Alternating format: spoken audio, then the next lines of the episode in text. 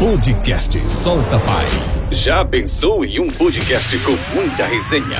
Com histórias reais, com relatos e muita experiência compartilhada, totalmente descontraído e sem regras para um bom bate-papo? Então se prepare, porque aqui o convidado solta tudo que acumulou em anos com a sua trajetória de vida. É isso mesmo, Podcast Solta Pai. Começa agora!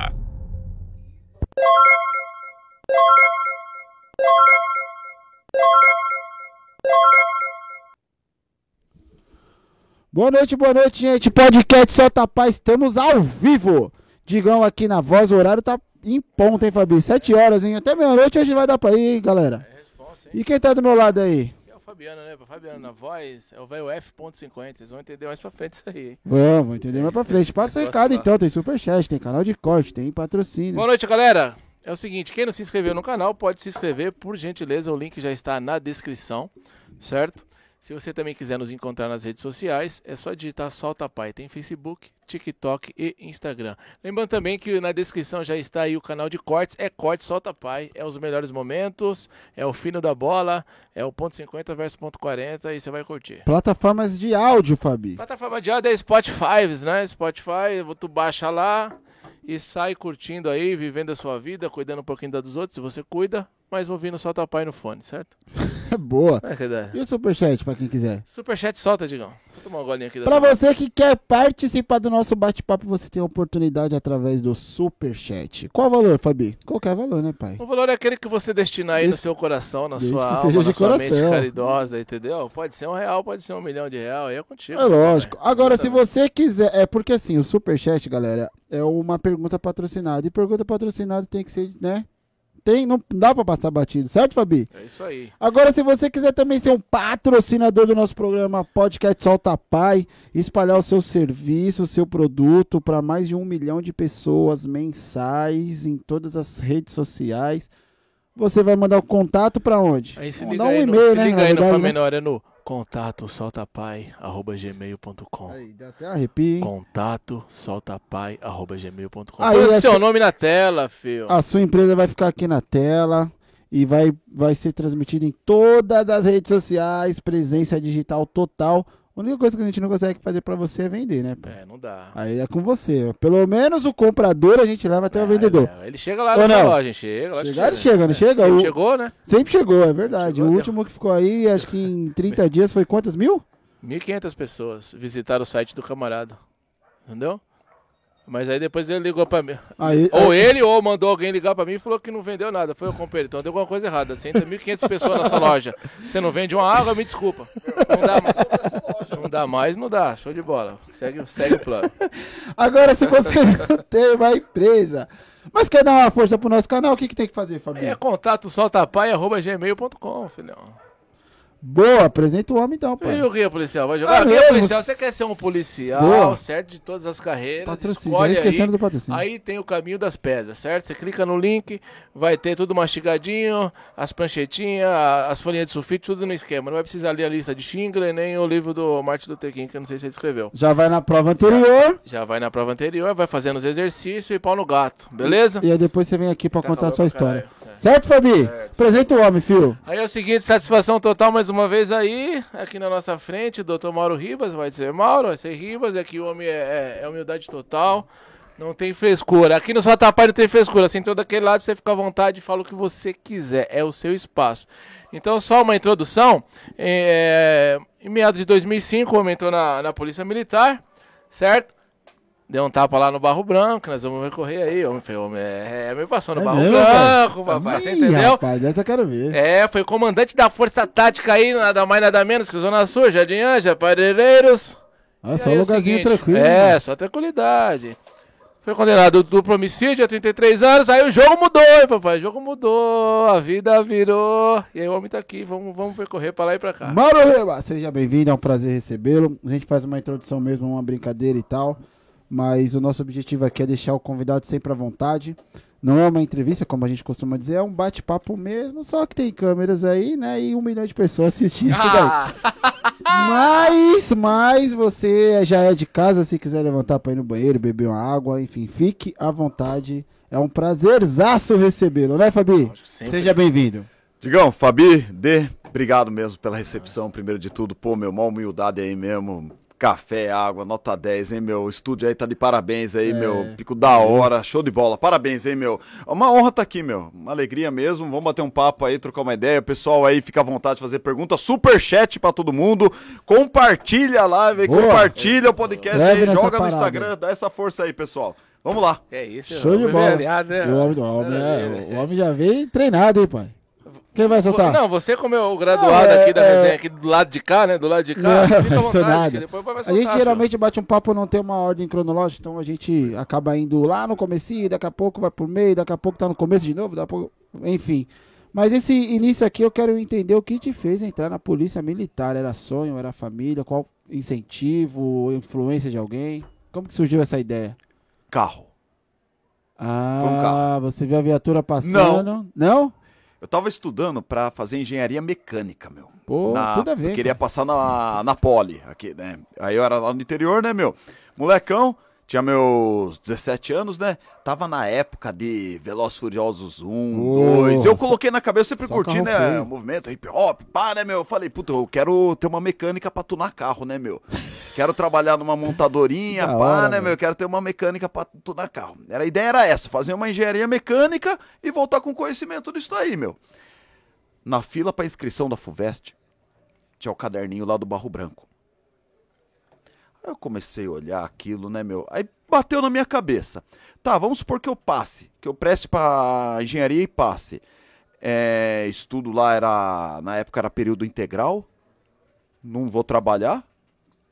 Minha mãe tinha uma condição pra me manter fora, mas não, nada além disso, né? Tipo, era uma vida tranquila, mas não era uma vida abastada, né? Aí eu falei, quer saber, meu? Aí eu olhei e vi que ganhava pra estudar.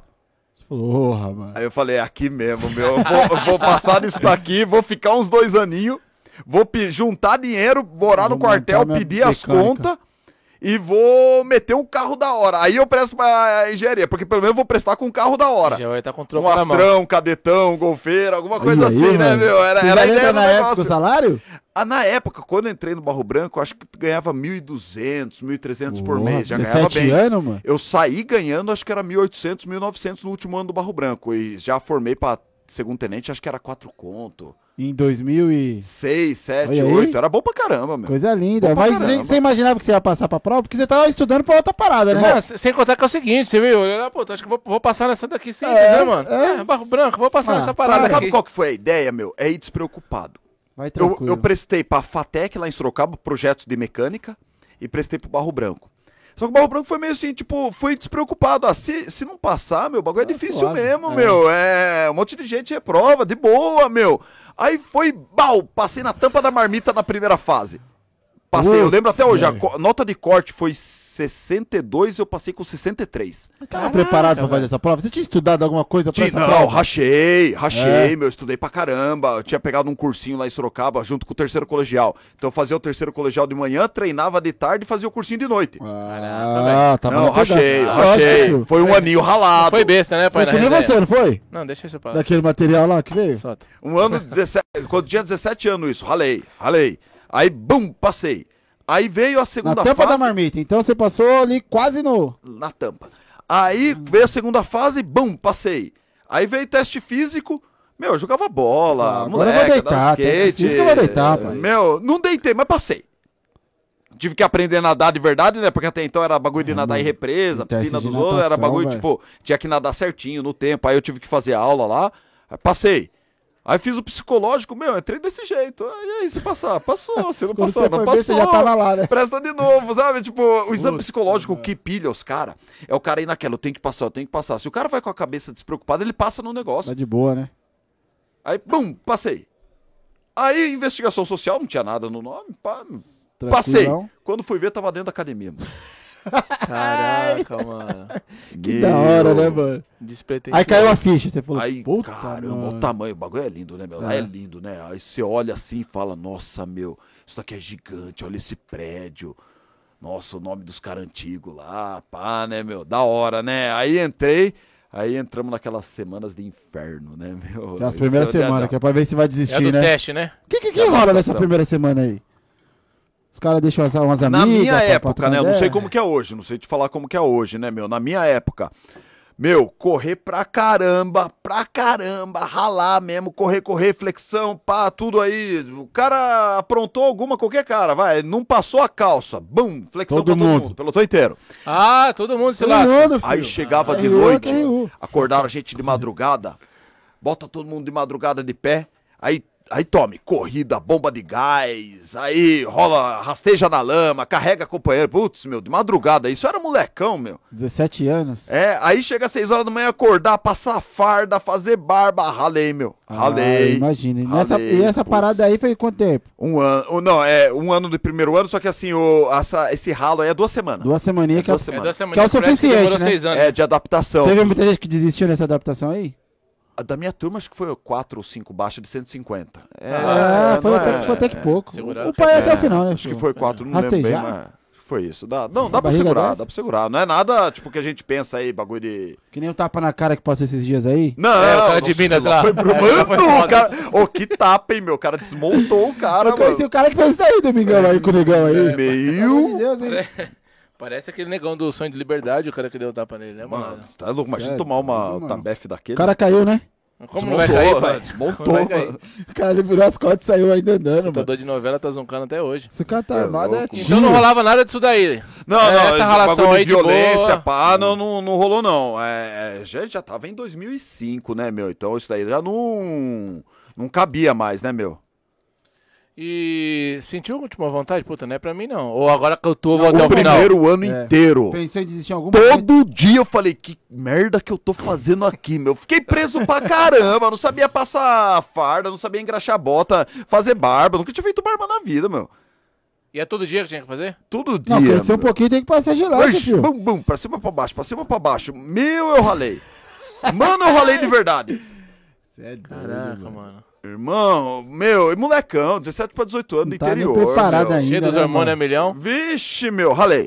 Doido pra Malquinho. Não, mas aí falando no velho hormônio, pra você ter ligado que não vai futebol, os caras dão aquela quebrada na concentração, pula o muro, né? Não, vai pra uma casa colorida, não sei. Não. E lá na sua época, era confinado mesmo ou dava pra dar aquele perdido pra... Rapaz, pra pegar aquela morena de 1,80 m? Aí no final de 2 semanas...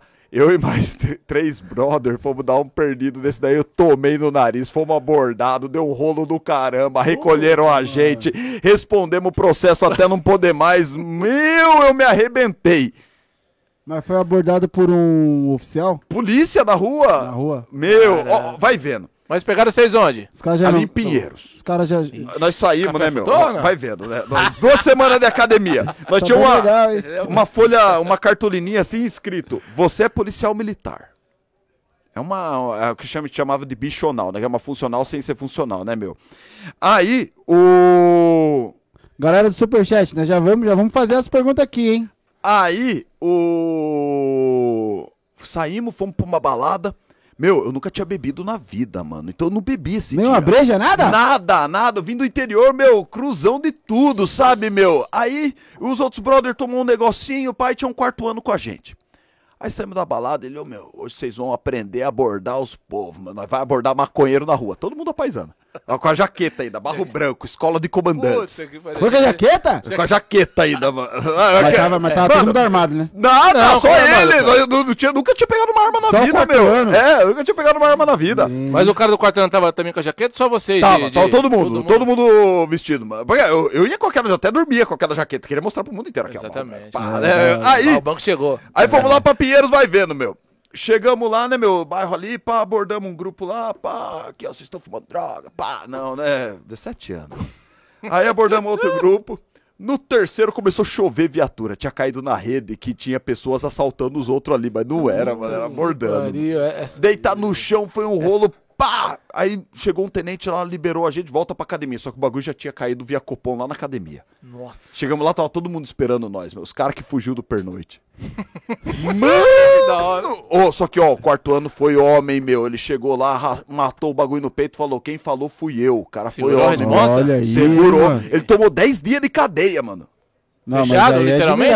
10 dias de cadeia, mano. 2 dias de cadeia, cadeia, filho. Não, é cadeia de quartel, cadeia administrativa, não cadeia Romão Gomes. Não, mas cadeia... eu falo mas assim... Mas não sai pra nada. Não, não, não sai, cara, é assim, o cara entra 7 horas, mas meio-dia ele sai, pô. Não, ficou 10 dias seguidos. É, filho. 10 dias seguidos preso. Aí segurou a responsa, né, Pipoca? Não, aí segurou, hein, mano. O cara foi homem. Molecada tá comigo, pai. É, segura 10 dias. O cara foi homem, meu. Caraca, que da hora. Ô, show de bola. Tem muita história pra contar, velho. E aí eu quero ouvir todos, mas deixa eu só fazer o superchat, senão a gente vai esquecer. Gilson! Tamo junto! Manda essa pergunta aí, pai. Valeu pelo superchat. Paulo Praieiro. Paulo Praieiro. É um camarada... Aí, mano, falei que iria assistir. É um camarada meu aí. É, tamo junto, Paulo. Paulo. Show de bola, Paulão. O homem tem 3 metros de altura, bateu o dedinho na quina da velha cama. Pegou 15 dias atestado, pai. Tá fácil, hein, moleque doido. Mas quanto maior, maior a queda. Será que o Supervisor tá assistindo o podcast ou não? Vai cair. Fala, um abraço, diretor. Abraço, valeu. Olha o doutor Vlad aí, moleque doido. Nenhum tenente até hoje soube me responder uma pergunta. Soube me responder. Pergunta aí pro Ribas. Quem matou Odete? Ixi, quem matou Odete Reutemann, mano? Putz. Digão, você tá ligado que é Odete Reutemann? Não sei, mano. Da novela lá, mano. De qual novela? A próxima vítima? Ah, foi a Rutinha. Ah, foi a Rutinha que matou o Odete Mulheres de Areia. É, do Tonho da Lua. É, como é o nome dele? Do Marcos Frota lá, o Tonho da Lua. Ô, mas faz quantos anos isso aí? Não, a Rutinha era bozinha, não foi a Rutinha, foi a Raquel. A Rutinha é Mulher de Areia, pai. Foi a Raquel. A Raquel que era má, a Rutinha era bozinha. Então não era essa novela. Mas não é essa novela, não. Não, foi a Raquel que matou. Mas a Odete Reutemann é da Mulher de Areia? Não sei, é. Essa mesma cena? Ô, PM Roqueiro, você me derruba, hein, velho? Boa, mano, eu era criança nessa época, eu nasci em 92, filho. Quer me derrubar? Bom, vamos pensar aqui. Foi o Cadeirudo. Cadeirudo. Mas valeu, Vlad. Senhorzinho Malta, pai. Pera. Aí o Nelson Wakil. Tô meio ruim de leitura, hein, velho. Conta. Melhor o que o... Ih, Bilisque? Deixa comigo, pai. Conta melhor o que o Bilinski fez para os policiais. Conta aí melhor o que foi que o Bilinski fez para os policiais. É de um corte de um outro podcast aí que ele perguntou isso daí. Pegado foi o seguinte, eu trabalhava num outro escritório, né? Eu não era escritório meu, era funcionário, né, meu? E esse escritório, é um puta de um escritório, defendia dois polícia e 2 policial feminina lá do 18º, lá, do Zona Norte, né, meu? E eles tinham tido uma ocorrência, negócio de roubo de carga, meu, e quebrou 2 ladrão lá. Troca de tiro mesmo, subiu, conduto de patrulha, escalonou, escada, bum, quebrou, trocou tiro com os caras, meu. E é claro, começou a aparecer da polvilha pra falar, não foi isso, não trocou, os caras eram bonzinhos, mas a vítima reconhecia os caras. A vítima reconhecia os caras, meu, projétil, tudo certinho, angulação, meu, era perfeito, né, meu, ocorrência certinha, né, meu. E puta de um sargento de um cabo bom, não vou nem citar o nome dos caras aí, porque é foda, né, meu. Aí, o que aconteceu? Esses caras, mano, esse delegado aí, ele fudeu a vida desses caras e foi lá na audiência falar, não, que eu sou especialista em tiro, pá, e aqui é, eu sei como que é e não foi assim, blá, blá, blá, e apuramos isso, aquilo, atrasando lá dos polícia. Aí, meu, só que era desse tamanho que eu sei, desse tamanhozinho assim, né, meu, bagulho de barbudinho e de terno e tênis, bagulho jegue. Aí, meu, só que daí o meu patrão na época, né, deu uma lascada nele, meu, chegou, amigo... Você já atirou em alguma coisa que não fosse de papel? Ai. Hã? Você já atirou em alguma coisa que se movia? Ah, então tá bom. Acabou por aí. Então acabou. Então não vem falar de ocorrência dos outros que você não sabe o que é, não. Nossa, velho. Na lata, sim. Então, mas, meu, era, né, esses polícias ficou 2 anos preso. Por causa dessa parada aí? Por causa dessa parada. Aí é foda, hein, mano. Ladrão de carga, os caras, meu. Então, aí eu falei no outro, eu falei, meu, na boa, esse cara aí fica falando de, polícia, isso, aquilo, lá, só que na hora que era pra defender os polícias que tava trabalhando, meu, a ocorrência, eu lembro, foi 8, 10 horas da manhã, alguma coisa assim, meu. Foi um negócio, tipo, ninguém ia inventar um negócio essa hora, ocorrência legítima, o cara atrasou lá, sei lá, pra aparecer, mídia, sei lá por que foi, o cara gostava de uma mídia, né, meu. Mas já que entrou nessa parada aí, da sua época, ou até depois de eu ter se formado do Barro Branco, essa inversão aí de valores aí, o policial se lascar porque tá defendendo a sociedade, atrasando o lado de quem? De meliante, sei, vagabundo que sai pra roubar e quem sai pra trabalhar. Sempre rolou essa injustiça, mano? Meu Deus. Sabe, de os caras nem averiguar, tipo, tranca lá e acabou, e depois ele corre atrás. Depois ele corre atrás do prejuízo dele. Desde que eu entrei, já rolava, piorou em época de governo de linha de esquerda. Aqui não vou estender se é bom ou ruim, mas certo. Enfim, a questão de direitos humanos e a questão de pressionar o trabalho policial, criticar o trabalho policial, em épocas de governo de esquerda, piora muito. Piora muito. Aí, e aqui, falando de PSDB em estado de São Paulo, linha de governo, novamente, não vou tentar se é bom ou ruim, mas pro serviço policial não, nunca foi, sempre foi um ataque. Sempre foi, policial sofre, meu. Todos que estiveram na frente lá no poder, sempre dificultou a vida do policial. Nunca vi um que chegou e falou, vou defender o polícia que tá aqui na ocorrência. Nunca vi um. Tudo errado, né? Nunca vi um. Falou, o polícia é o braço armado do Estado. Ele tem presunção de legitimidade. Se lá na frente nós provar que ele tá errado, a gente se vê. Mas a priori ele tá falando a verdade. Nunca foi dada essa credibilidade, então. Primeiro já metia os dois pés no peito, ao contrário. Aí se vira, aí acabou. Reintegre, prenda, o filho que se lasque, a esposa que se lasque, a família que chore. Sempre. Que se vire para comprar o velho arroz, e aqui funciona assim. E hoje ainda melhorou um pouco, melhorou em termos, né? Por quê? Porque hoje tem mais advogado atuando nessa área. Antigamente eram pouquíssimos. Verdade. Eram pouquíssimos e pouco advogado, preço.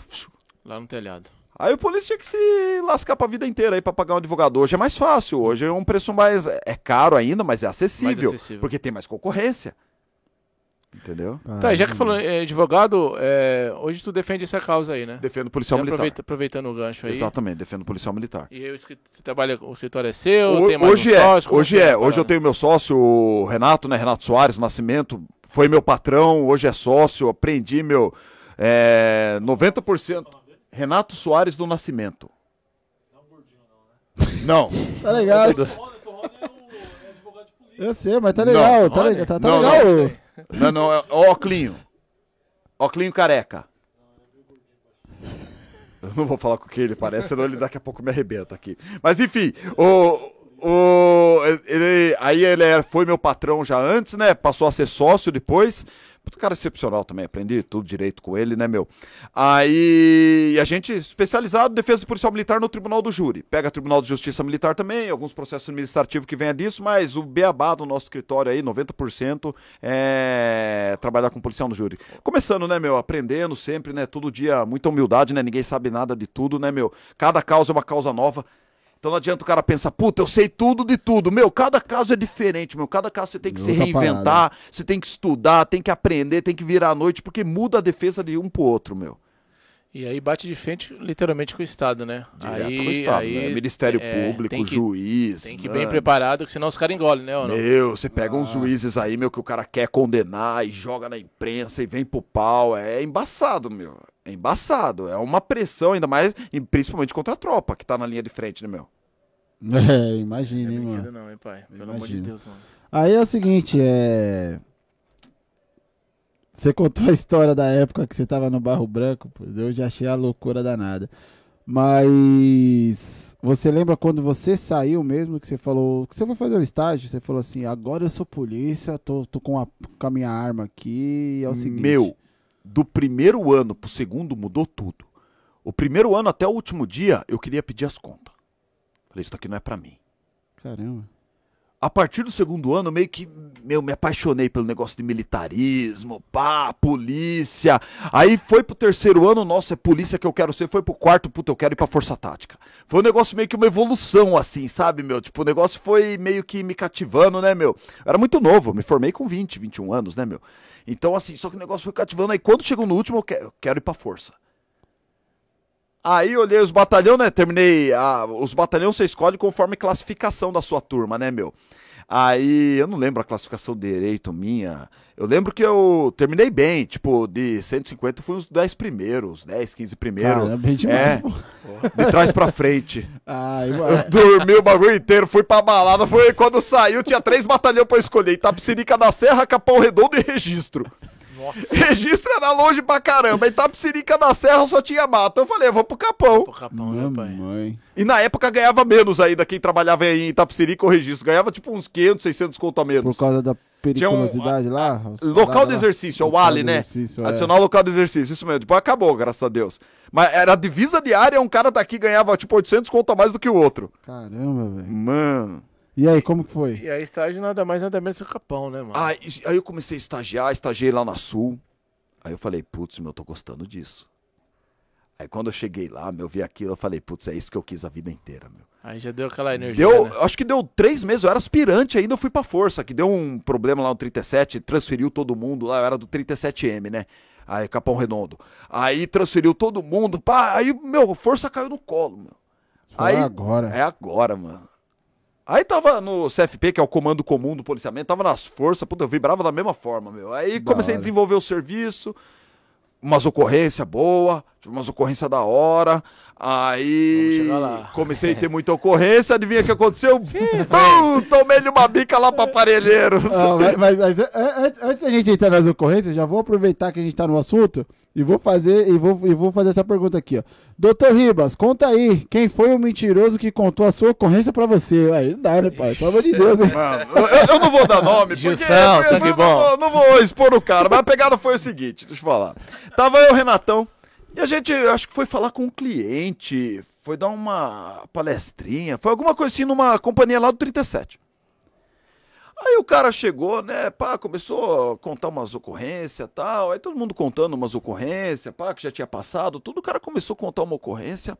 Não, meu, porque teve uma vez aqui, pá, que teve um acompanhamento muito louco aqui na Estrada de Itapecerica, uma CB500, pá, e foi jogando na rede de rádio, era 10 horas da manhã, e costura pra cá, costura pra lá, fechou o cerco, bum, uma viatura deu de frente, o cara saiu...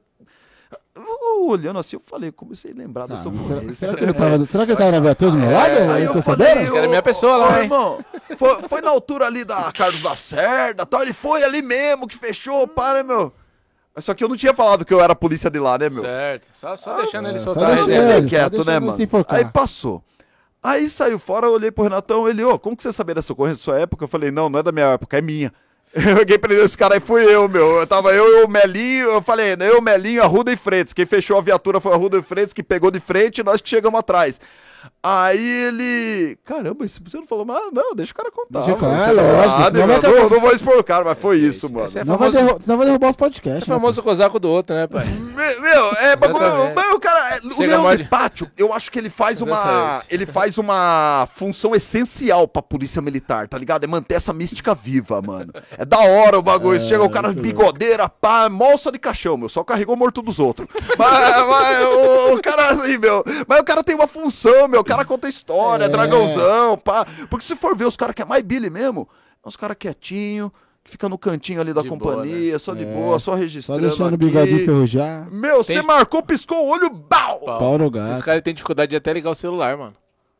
Os nego velho. Exatamente, exatamente. Eles não assistem podcast, mano. E como que foi essa ocorrência? Eu fiquei curioso agora, porque eu tô imaginando o cara contando com riqueza de detalhes. Não, e o pior é o seguinte, o cara entra no personagem, do jeito que ele tava contando, da dramaturgia. Alguém contou pra ele, né? Alguém contou pra ele, o bagulho vira história, meu. O pessoal vai contando, vai contando, vai contando. Ele consegue viver a experiência, ele traz pro mundo dele ali, ele conta, e quem tá ouvindo fala, nossa, esse cara é foda, esse cara é bilão mesmo, hein? Tava eu, era uma... A gente tava com uma Palio Weekend na época, aquela Palio Weekend Adventure. Né? Andava pra caramba, a bichinha era um bicho, mano. Pulava buraco, era da hora, né? Era da hora, a palhinha era da hora, meu. Aí eu tava na padaria Funchalense, ali na divisa da Elismas com a Comendador Santana, Largo do Capão ali, né, meu? Tomei um café, comi um pãozinho na chapa. De boa, né, meu? De boa, sai daí que por isso eu não tomo leite com groselha, né, meu? Cafézinho com a chapa, né? Eu comecei a pedir lanche vegano, aí ele lascou, né, mano? Aí... Pô, o brócolis pra mim, me dá um lanche vegano aí, meu. Queijo branco e tomate seco. Suco de linhaça, por gentileza. Dá um pão sem miolo. Um pingado, ou um café, um pão na chapa, né, meu? Aí, pô, tava comendo isso aí, tava eu e o Melinho só. O Oliveira Melo. Puta, um dos melhores motoristas que eu já tive. Não vou falar que é o melhor, porque tive muito bons, aí eu coloco todo mundo no mesmo patamar, meu. Mas foi um dos melhores, meu. O cara fazia mágica com a viatura. Aí saí, entrei na viatura, ia subir sentido primeira companhia lá na Boi Mirim, no Ângela, né? Aí nisso parou uma CB500. Ele, ô, comando, tá estranha, né, meu? Aí eu olhei, tá estranho mesmo. Dois malucos deu uma gelada quando viu a viatura no contrafluxo, né, meu? Mas quando foi, o bichinho esticou o cabo. Esticou o cabo, nós era o primeiro também no farol. Deu um cavalo de pau, coisa mais linda do mundo, meu. No meio da Comendador Santana ali. Virou e fomos atrás. Aí ele catou a curva ali pra Estrada de Itapecerica, né? Onde tem a curva do metrô ali, do metrô Capão, né, meu? Ele catou a curva e subiu. Eu falei, ferrou, ele vai catar Carlos Caldeira, um puta de um corredor, nós não vai pegar esse cara nunca, meu. Ele vai meter 200 por hora ali, nós não vai catar, né, meu? Aí o cara, em vez de fazer isso, ele catou o Morro do S, da Estrada de Itapecerica. Falou, agora a gente pega. Ah, meu, já chamei o Caneco ali, compôs o comando, acompanhamento, CB500, ó, viatura que tá estacionada. Tinha uma viatura estacionada na Carlos Lacerda. E era dois polícia bom, Arrudinho e Freitinhas, dois polícia bom. Eu falei, meu, já fecha Estrada de Itapecerica aí, fecha Estrada de Itapecerica. Aí os caras, só que eles não fecharam. Em vez de ele fechar a viatura pra fechar os carros, eles vieram descendo. De encontro. Eles vieram descendo de encontro, aí, cara esticando o cabo, dois malucos.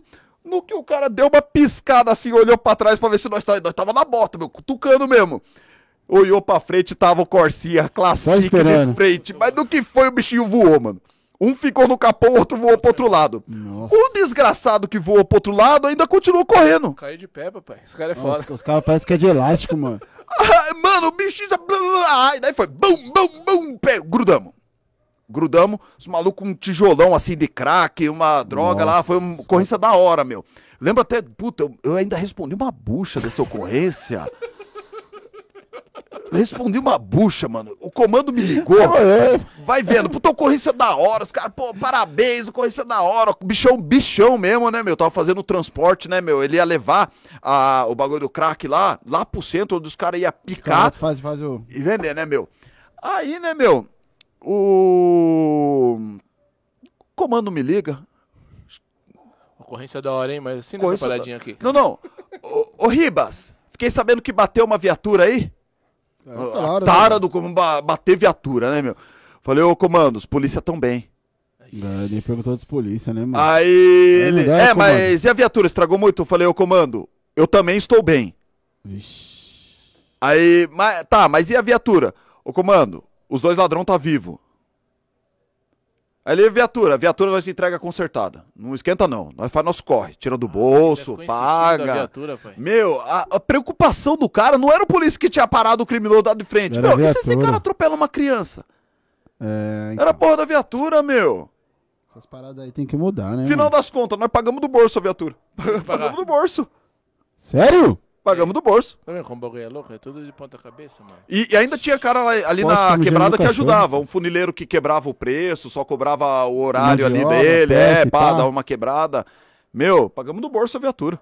Que isso, mano. Mas prendemos o cara. Se fosse preciso, pagava de novo. Não tem crise, não. É só policial que tem essa disposição aí, pai. Só policial que tem essa disposição. Eu pagaria de novo pra pegar esse cara. Meu, sei que... Por isso que eu admiro, porque eu vou ser sincero, eu não pagaria de novo pra pegar o cara. Ele vai embora, filho. E uma coisa que é muito louca que eu acho, tem que tirar o chapéu pra vocês. É essa parceria, né, mano? Meu. Essa parceria de... É um cuidando da vida do outro. Um cuidando da vida do outro. Esse, ali na rua, uma irmandade. Não sei se de repente deve ter os traíra, pá, mas assim, o tamo junto funciona, porque se não funcionar... É a vida do parceiro que tá em risco ali, que pode não voltar pra casa, né? É verdade. A gente vai chegar nisso, mas quando eu tive preso, meu, minha tropa, os caras foi excepcional, meu. Meu pelotão, os caras ajudou, foi firmeza. Dom especial ali, meu, os caras, meu, 10. Às vezes a gente pensava, pô, o cara é meu amigo porque eu sou tenente, pá, porque tem uma condiçãozinha. Caramba, meu, os caras foi amigo na hora que tava bom e na hora que tava ruim, meu. É, porque na hora que você descobre aí, né? Aí é o seguinte, tem uma curiosidade. Barro Branco. Fez aquela amizade, aqueles parceiros, teve dificuldade, rolou alguma pegada de vaidade, tá aparecendo mais com o outro, rolou alguma coisa assim do tipo? Esse meu jeito aqui eu sempre tive, meu. Então, eu tenho uma facilidade do caramba de fazer amizade, meu. Fiz amizade ali, que eu carreguei pra vida ali, meu, uns 10 irmãos ali mesmo, pelo menos dos 150 ali, eu carreguei pra vida ali, uns caras que, meu, fechado até hoje. Tô tentando contar 3, aqui tá difícil. Não, eu carreguei uns irmãos ali, meu, tá aí até hoje. Aí a vida leva a gente a perder contato, né, meu? Porque é inevitável. É esposa, é filho, é trampo, cada um foi pra um canto do estado. Mas continua, a irmandade continua. Na hora que precisar, os caras chegam junto, mano. Pô, que da hora, que da hora. Os caras chegam junto, mano. E sai como tenente, você saiu como tenente na época do... Aspirante, aí rapidinho foi tenente, né? Você fica uns meizinhos de aspirante, aí já é promovido a segundo tenente. É meio que óbvio a pergunta, mas cada um viveu uma experiência, né? E assim, você saiu como aspirante a tenente, chegou lá no Capão, pegou uma pá de nego velho, né? Pegou uma pá de nego velho, o cara que já tem 20, 30 anos. O cara mais recruta tinha mais tempo de polícia do que eu de vida. Aí, ó, bigodão enferrujado, pá. E os caras? Como foi a recepção? E aí? E essa recepção? Meu, tem uns caras que é mais fechadão, uns caras que é mais aberto, mas na época era um pouquinho diferente. Então, por exemplo, eu não escolhia meu motorista era escolhido. O próprio pelotão de Força Tática falava, esse cara vai dirigir pro comando aqui, meu. Que era um cara já que conhecia bem a área, já tinha dirigido para outros comandos, entendeu? Então, assim, você aprende muito no dia a dia. A teoria você tem uma base de direito, procedimento, pá, fudida que você traz do Barro Branco, tá ligado? Meu, a melhor academia militar da América Latina, meu, é primeiro mundo o negócio. Só que a prática ali, meu, desde abordar um cara, entender que o cara é ladrão, o jeito do cara, isso daí é no dia a dia, meu. É teu motorista ali que vai te ensinar, é o teu terceiro homem. É uma coisa assim que o cara vai passando, ô chefe, você viu o cara ali que ele deu uma gelada? Então, vão atrás, ô, não vai atrás não olha não, finge que não viu, vamos voltar, faz o quadrado, vamos pegar ele pela frente, é um bagulho assim, tipo... Certo, é esperir, né, pai? Que é assim, quando você é moleque, né, meu, você vê o ladrãozão passando, você já faz assim, ó... Já cagueta. Só que nisso, mano, o cara já olhou, me ganhou, entrou dentro do bar, moqueou, já era. Então é aquele negócio, fingiu que não viu, deu a volta, era um negócio que a gente aprendia, tá ligado? Aí você aprende isso com o cara que está do seu lado ali, meu. Oh, eu lembro até hoje, meu, primeira vez que eu entrei na favela, solta, Morro do Índio, ali, Rua Tijuape, saindo da M-Boi ali, descendo no sentido do Capão, né, meu? Eu tinha um motorista, Chagas, puta de um cara bom, meu, 2 metros de altura, forte pra caralho. Eu lembro até hoje que eu desci da viatura e fiquei moscando no meio da rua da favela, né? Pra lá, pra cá. Pensando que tá no parquinho. Pra lá, pra cá, de repente, BAU! Não sabia se era tiro, se era rojão, se era moto estralando. Ele me grudou pelo colete, eu era magrelinho. Me grudou, jogou na parede. Ô chefe, caralho, desceu da viatura e arma na mão, encostado aqui em algum lugar, meu. Então. Tem que. Tome pra represa depois refrescar as ideias. Teve que dar um mergulho? O comando? As barras tinha, não tinha essa não, meu. Essa não? Comeu bola, você vai pra água, meu. Caraca, então essa parada da água é de Meliano, então, né? Ô louco, meu, ainda mais lugar que tem represa? Não é negócio de mangueirinha, não. Parou e ó, blum. Não, a gente já ouviu essas histórias, mas a história que a gente ouviu era que o comando não caía, né, Fabi? Exatamente. O quê? Pelo amor de Deus. Então, aí é que tá. Você, como comando. Se nessa hora fosse meio soberbão, tá maluco, rapaz? Como é que você fala assim comigo? Você teria essa autonomia de fazer isso? O que, ao meu ver, totalmente errado, porque ele tem mais experiência. Você tem a teoria ali, né? O estudo e tal. Mas eu acho que isso não cobre a vivência de rua. Eu acho assim, existem comandos e comandos e ambos bons. Então, vou te dar um exemplo. Vai da linha que você quer seguir. Eu quero seguir uma linha de irmandade, de formar um pelotão com o irmão, pra gente ir pra cima e tudo mais. É uma linha de comandamento. Só que existe aquela linha de comandamento também que você vai se manter externo na fiscalização. É uma linha de comandamento válida também. Ela não tem o mesmo objetivo que a primeira. E digo mais que, do ponto de vista institucional, essa segunda é mais correta.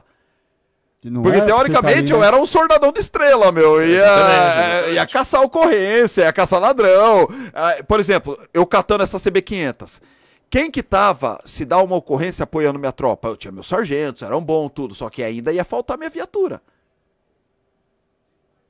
Entendeu? Então tem os dois lados. Da mesma forma, pô, é da hora ser polícia, eu entrei pra isso. Da mesma forma, eu tenho que pensar, pô, se minha viatura tá encostada no DP apresentando ocorrência, e se dá o bichão, quem tá com a metralhadora sou eu. Aí tirando eu, só o sargento. Então tem os dois lados e os dois lados são assim. A única coisa que eu acho que o cara tem que fazer, meu, é jogar limpo. Se o cara chegar, ele não pode ser duas caras. A gente vai chegar e falar, eu corro com a tropa, irmão, tamo junto. E tamo junto. Agora, o cara chegar, corro com a tropa e depois virar as costas, aí não. Aí não dá, né? Aí vim com uma dessa, aí não. Ou é melhor eu chegar e falar, não tamo junto não, cara.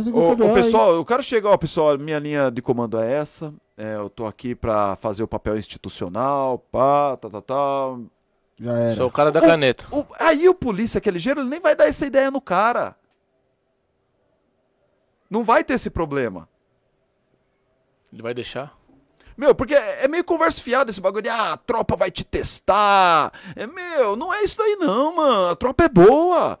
A gente tá falando de policial militar, meu, não é o Zé da esquina que vai querer ficar te testando toda hora. O cara quer fazer o trampo dele e ir embora pra casa.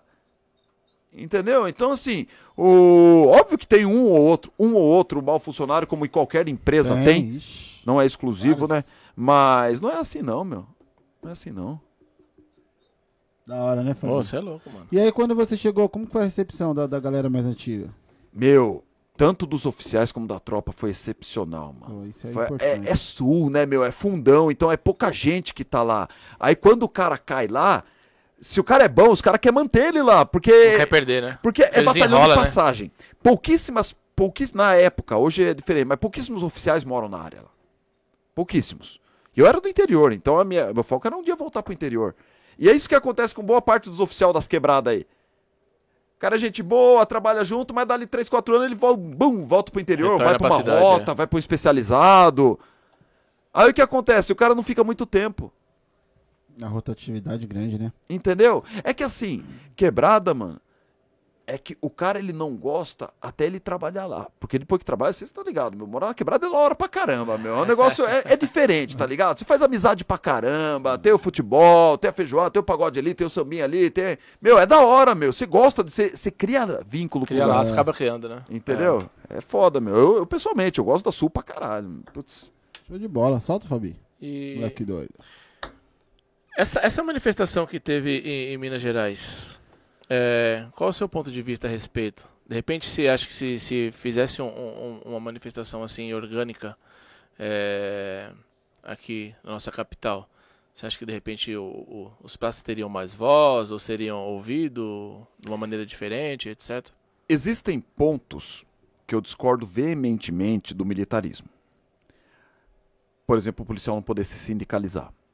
Não poder fazer greve. E note que quando eu falo greve, eu não estou falando de parar totalmente. É greve de porcentagem, igual o metrô faz, igual o médico faz. Opa, meu, nós vamos ficar com 30% para atender as ocorrências mais graves, mas desinteligência, perturbação de sossego não vai atender. Eu acho que isso é um direito do ser humano. Ele pode reivindicar por coisas melhores. Claro. E só o policial que não pode? Pô, andando com viatura moída aí, andando com bota moída, tomando tiro, ganhando pouco, vendendo a folga. Meu, não tem, sem assistência jurídica, sem apoio do governo. É dose? Então eu concordo com a reivindicação. É claro que com ordem e organizado. Concordo. Não pode ser um bando armado parando. Mas, pô, meu, falar que 30% só vai ficar funcionando das viaturas, meu. Só vai atender ocorrência grave. Embora, eu concordo com isso. É claro, o militarismo proíbe isso. É crime de motim. O que pra mim é um absurdo também. O código de 1961, o Código Penal Militar já tá na hora de acabar, meu. Ele é da época do AI-5. Arcaico, meu. Totalmente, né? É arcaico. Ô, meu, tem crime de desafio pro duelo. Tem uns crimes... Tem uns crimes meio... É tipo, o cara saca da luva, dá um tapa na cara com o outro, é crime. Ele tá desafiando pro duelo. Pique faroeste, mano. Pique velho oeste, mano. Pá. Então, assim, meu, tá na hora de reformar esses códigos, meu, atualizar. Estamos no século XXI, meu. 60, 70 anos aí, meu, com o bagulho sem atualização. Aí, Mas eu concordo, mano. Eu concordo. Eu não gosto de balbúrdia. Nada de bagunça, tiro pro alto. Não, ordem. Ordem e reivindicação correta. Aí eu concordo. A manifestação foi show de bola. Inclusive, eu estava falando até com o sargento lá, meu deputado, a respeito. Possivelmente ele vem aqui para trocar essa ideia aí. E falando de bico, você, muito mais novo que a galera das antigas que estava lá, e você chegou a pegar algum nego velho que, não sei, com algum distúrbio psicológico, alguma dificuldade de falar, não estou aguentando, de pedir uma orientação para você, assim, me ajuda... Porque tem a questão do orgulho, né? Entendeu? Mano, pedir orientação, não, mas eu já tirei a arma da mão de cara que queria se suicidar. Certo. Já tirei a arma da mão dele. Já tirei... Perdi um ex-motorista por suicídio. Um cara bom, Xandão. Bom ver se suicidar. Nossa. Tá presente, meu. Infelizmente ninguém olha pra esse lado, não. Meu. Tem muita campanha, mas efetividade mesmo por parte governamental aí nenhuma. Fica meio que fachada, né? Tipo, estamos olhando, mas não estamos vendo nada, né? Eu me preocupo com a sua saúde mental, policial militar, mas, meu, tá? E a vida do cara? Você sabe se o cara tá cheio das dívidas? Não, eu sabe se tá bem com a mulher dele? Eu me preocupo pela vida do meu policial, mas dá uma olhadinha aí no pneu da viatura, vê como que tá aí. É. Qual profissão você tem na mão? Em qual profissão você tem na mão um instrumento que tira a sua vida sem dor? Em milésimos de segundo. Qual profissão? Me diz uma profissão que tem isso. Boa. Nenhuma. Ah, mas o cara é pedreiro, pode se matar. Pode, se jogar lá, pode ficar tetraplégico também. O cara avaliou o risco. Ah, o médico pode tomar um monte de remédio. Pode ter um derrame, um AVC e ficar de cama. Ele avalia o risco. O único que é certeza é a arma do polícia. Então é uma profissão que o cara tem o poder da vida dele na mão ali, meu, em questão de milésimos de segundo e sem dor. Então um milésimo de segundo que ele pense, eu vou tirar minha vida, ele tira. Uf, já era, não dá mais pra ter arrependimento. Não, né? Não é um bagulho que não precisa planejar. Exatamente. Então por isso que tem que olhar com mais atenção. Boa, exatamente, cara, é verdade. É a única. Muito rápido, né? É um segundo, um flash que o cara tem. Quem de nós aqui, meu, nunca deu um flash na cabeça, não de suicídio, mas, mano, eu não tô aguentando, meu, tá difícil. Todo mundo já passou por dificuldade aqui. De fazer merda. Desde jovem, ou de perder uma grande paixão, alguém aí, ou de atrasar a vida num trampo, ou dívida, um monte de coisa. Quem que não passou por isso aí? Rapaz, eu vou falar uma coisa, ó. Nossa, teve uma época da minha vida que eu fiquei devendo um aluguel de um comércio que eu tinha. E eu tinha um fiador. Porra, cara. Aquilo mexia com o meu psicológico de uma certa forma, Fabi. Que à noite eu não conseguia dormir, cara. Acho que eu perdi uns 15 quilos. Tô precisando... Não perdi de novo, né, pai? Mas não desse jeito. É, perdi uns 15 quilos. E é muito louco que você fica cego. Você não enxerga nada. Sabe o que eu fui fazer pensando em quitar... os aluguéis atrasados, sabe? Porque você quer fazer tudo, você tá disposto a tudo para resolver seu problema. Exatamente. Eu fui vender faixinha na porta da balada, sabe aquela faixinha do Luan Santana? Do sim. Aí teve um dia que eu falei, que eu tô... corre. É, eu fui fazer o corre, mas eu falei, caramba, velho, olha que coisa louca, olha onde eu fui parar, mano. Tipo, eu não consegui enxergar outra coisa, agora, velho. Imagina essa mesma situação e você com uma arma na mão 24 horas por dia. E imagine piorar essa situação. Tipo, pô, perdeu, bum, pegou a casa do fiador. É, mano. É um milésimo de segundo pra você montar a arma na tua cabeça e dar um tiro, meu. Então isso é uma coisa que tem que ser discutida. Velho, fiador, o pai da ex já tinha acabado tudo. Aí na bota, e aí? E aí? Vai pagar quanto essa parada aí? Dá segurada, filho. E tem que ser discutida e é tem louco, que providenciar a ação, né? Ó, não dá pra ficar só na resenha e no papel, né? E o prático, né? O negócio é tão pesado, que a partir daquele momento, de verdade, velho, eu falei, nunca mais eu devo pra ninguém, mano. Porque eu não vou conseguir passar por isso novamente. Exatamente. De coração, velho. E quantos policiais acha que tem nessa situação? Você é doido. Aí chega em casa, a mulher já de bico. Vixe. Se marcar, a mulher já tá... Entendeu? Já tá sendo influenciada. Exatamente. Por que eu tô falando? Não. E o homem também. Às vezes é a mulher que é policial também. Não, vice-versa. O que acontece? Quando você tá cercado de pessoas do bem, ainda você tem uma orientação. Ô, meu, dá uma pisada no freio, velho. Passa numa terapia. Passa no psicólogo, conversa com seu comandante, ou conversa com seu melhor amigo. Você entendeu? E quando você não tá num ambiente legal, velho, que já vem aqui dar uma espetada. Ô, você tá com esse cara ainda? Ô? Não, pelo amor de Deus. Você tá louco. Então. Eu vou te apresentar lá, o amigo do meu marido, o amigo. E aí você vai ver, meu, você não precisa passar por isso daí, não, meu. O cara tem de tudo. Ô, ambiente de quartel é foda, meu. Até grupo de WhatsApp de polícia é um bagulho foda, meu. É discussão. Aumento, vaga, promoção, DG, delegada, bônus. E ninguém troca ideia. E pô, nenhuma que... Não, e futebol.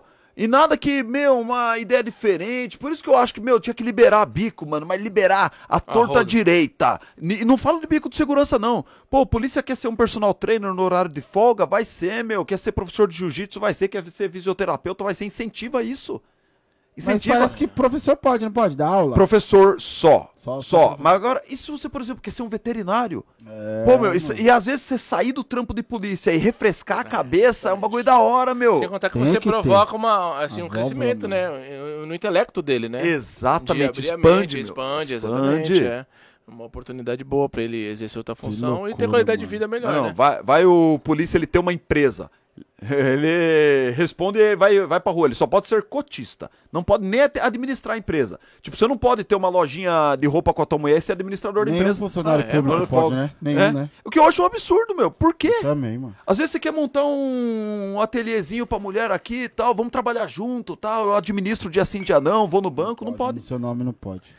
Mas isso já também é outra parada caica, que vem de lá de trás. É outra entrave aí de negócio de funcionarismo público. Eu não consigo entender, negócio de interesses, né? É, sei lá por quê, meu. Ah, mas o cara tem que ser polícia 24 horas. Não, tem não. Ah, a não ser que me pague 30 mil e que eu não precise de mais nada, e beleza. O que é inviável pro Brasil, a gente sabe que não vai fazer isso. É. É porque assim, se esse negócio já vem rolando já há vários anos, algumas décadas aí, tem uma perspectiva de repente, levantar uma galera aí com uma voz ativa disso ser mudado? Ou é um negócio que só tá vai surgindo mais? Empurra pra direita, empurra pra esquerda, empurrando com a barriga e vai continuar a mesma, o mesmo banco. Tá surgindo mais, pra ser sincero. Hoje eu já vejo um povo questionador aí, né, meu? A gente vê vários aí, o Galesco, o Andrige, os caras aí que tá galgando esse caminho aí, meu, que você vê uma palavra da tropa aí, eu tô achando legal isso daí, sabe? Tem um pessoal aí com uma voz ativa maior. Uma pegada mesmo. Agora veio essa diretriz, deu uma freadinha, mas logo logo ela cai, aí volta tudo normal, mas tem um pessoal aí que tá voltado pro bem-estar do praça, da tropa. Do praça que eu falo da tropa, né, meu? Porque o tenente que tá na rua também, ele tá na tropa, também tá lascado ali, meu, entendeu? O capitão que tá comandando companhia também tá lascado junto ali, então... Respinga, né? Respinga. O Thiago Lacerda também é dessa equipe aí, né? Thiagão. É que o Thiagão já é advogado, né? Não sei se ele tem um plano político, não sei, mas ele já é advogado, então a cabeça dele já é de defesa também, bom advogado, um cara 10, meu. Cara 10. É isso mesmo. Você chegou nesse... Oh, desculpa. Não, pode ir. Só ia perguntar pra você o seguinte, nesse tempo seu aí, você chegou a abordar algum conhecido, algum famosinho, alguém que quis dar uma carteirada, alguém que falou assim, você não sabe quem eu sou, alguma parada desse jeito? Pra caramba. Cara, é comum, hein, Fabi? Pra caramba, meu. Lá na sua ainda, meu. Às vezes você pegava o cara indo buscar droga lá. Aí. Famosinho. Joga na rede, pá. O cara dava uma esticada aí, pá, meu, esticava ali, tava... Porque ali, meu, parece que é longe. Mas, na verdade, meu, da João Dias pra ali, da ponte pra cá, meu, é negócio de 15 minutos, você tá no Capão, meu. Entendeu? Se você esticar ali a Carlos Lacerda, você cai na Estrada do Campo Limpo, você já tá no Morumbi rapidão ali, Giovanni Gronchi ali, pá, você sai rápido ali, né, meu? Então, às vezes, o cara, seu bacana ia lá pro baile da Sabinha ali, do pancadão da Sabinha, na Vila Fundão ali. Na Vila Fundão ali, os caras gostam também, meu, você acha que, meu, o cara ia lá no Macedônia, no Rosas, aí às vezes o cara queria dar uma folgada dessa, né? Dava super certo. Você pode ser quem você quiser, irmão. Aqui o xerife sou eu, meu. Vai pedir socorro pra quem, meu? Você não vai cantar de galo, não, meu bom. Tá entendendo, pai? Quantas estrelas você tem aí? Tem nenhuma, pai. Aqui não, meu. Vai ver o motoqueiro fantasma, essa moto pegar fogo aí, vai. Aí, ó. Fica a dica aí pra galera. Então os pancadão já é das antigas também, né? Ô, louco. Vixe. Na minha época lá, ó. Na época já rolava o fluxo? Tu? Vila Fundão bombava ali na Sabim, Macedônia, Rosas, ali no Imbé tinha um, ali no Valo Velho, ali, no Valo Velho, no Imbé tinha Alfredo Metecídio, uma rua que sobe lá em cima lá, tinha ali no Morro do Índio, tinha na Paranapanema, ali na... Simão Caetano Nunes, tinha uma pá, meu, vixi. Mas aí rolava essas paradas de jogar garrafa na viatura, de... Tentar tomar uma abusada. Ou na época era que nós assim. Tava lá, se tinha ocorrência, você parou com a viatura, ligou o... Vou dar um exemplo, uma vez nós colamos no Recanto Campo Belo. Boa. Tava lá no Recanto Campo Belo, mano. Aí paramos, tava eu e mais 3 polícia, uma viatura só da força. Paramos, bum, ligamos lá e tinha a sirene. Tipo, não quer passar, irmão, abre aí, meu. Tinha caído ocorrência de obstrução de via, pá, não quer passar. Aí, meu, não passou. Aí os caras não liberou, cagou pra nós. Catei-lhe uma GL500, aquela granada de luz e som. Dá licença aí, rapaziada. Ok, irmão, olhei pro primeiro carro que tava com o tampão aberto com o som. É esse mesmo. Bum! Joguei pra dentro, foi todos os vidros, som pro pau. Abriu na hora, acabou o pancadão. Aí depois você educa o povo, você escola o povo. Aí é só você chegar, liga o bagulho. Porque assim, só que tem um problema, isso daí tem um problema agora trazendo pra um problema estrutural de governo. Por quê? O cara que tá na quebrada, meu, lá no Parelheiros, lá no Recanto Campo Belo, ele não tem um pico pra ele, meu. Não, não tem nada, velho. Certo. Não, o cara cola no boteco, toma em quadro. É. Tudo largado, tudo zoado, meu. Ninguém tem alvará de nada. Aí o cara fala, pô, meu, vou fazer meu movimento aqui, pá, né, meu? Em vez do governo chegar, ó, pegar, ó, essa praça aqui, meu, com banheiro químico, uma estruturinha de um palco mínimo, vai ficar pra vocês utilizarem e fazer seu pancadão. Se fizer fora, vai tomar porrada. Mas aqui é teus. Vocês montam uma associação pra administrar aí. Aí vira igual o Herbert Spencer, a 17 lá, meu. Aí dá nisso mesmo. 17 já tinha desde que eu tava lá no Capão, mano. Pô, e esse gesto aí até une mais a população com a polícia, né? Pô, os caras aproxima, né? Pô, exatamente. Meu, tem um monte de terreno baldio aí, meu. Monta, deixa um gramadão, põe um cascalho pros caras encostar os carros ali, ligar o paredão ali, meu. Faz um bagulho da hora. Bota uns banheiros químicos lá, umas tendas pra se chover. Você concentra a população e dá ordem no negócio, põe a guarda pra fazer a segurança ali. Porque, meu, o povo que mais sofre com violência é o pobre, meu. É. Vai ver, meu, sai aí na quebrada lá, meu. Sai lá no Parelheiros, no Capão, com o celular na mão pra ver se você não vai tomar enquadro. É pobre roubando pobre, meu. E eu já vi relato do que a pessoa, às vezes, tinha segurança pra sair de casa pra ir pro trabalho e, às vezes, não conseguia sair nem com o carro da garagem de tanta gente que tem, velho. Isso é um inferno, mano. Porque, entendeu, assim, mano? A quebrada em si... é de pessoa honesta, trabalhadora e que rala, meu. O cara acorda lá, é 3 horas pra ele de condução pra ele chegar no trampo dele. Demora então se ele abre às 7, 4 horas ele tem que estar na condução, irmão. Quanto tempo dá? Vou te dar um exemplo. O cara trabalha aqui no centro pra ele vir pra cá de ônibus. Ônibus, trem, metrô. Aí, ó. Quanto tempo você gasta, Fabinho? Quanto tempo você gasta? Não, com a questão da linha vermelha, depois você não precisa fazer baldeação, já reduz bastante.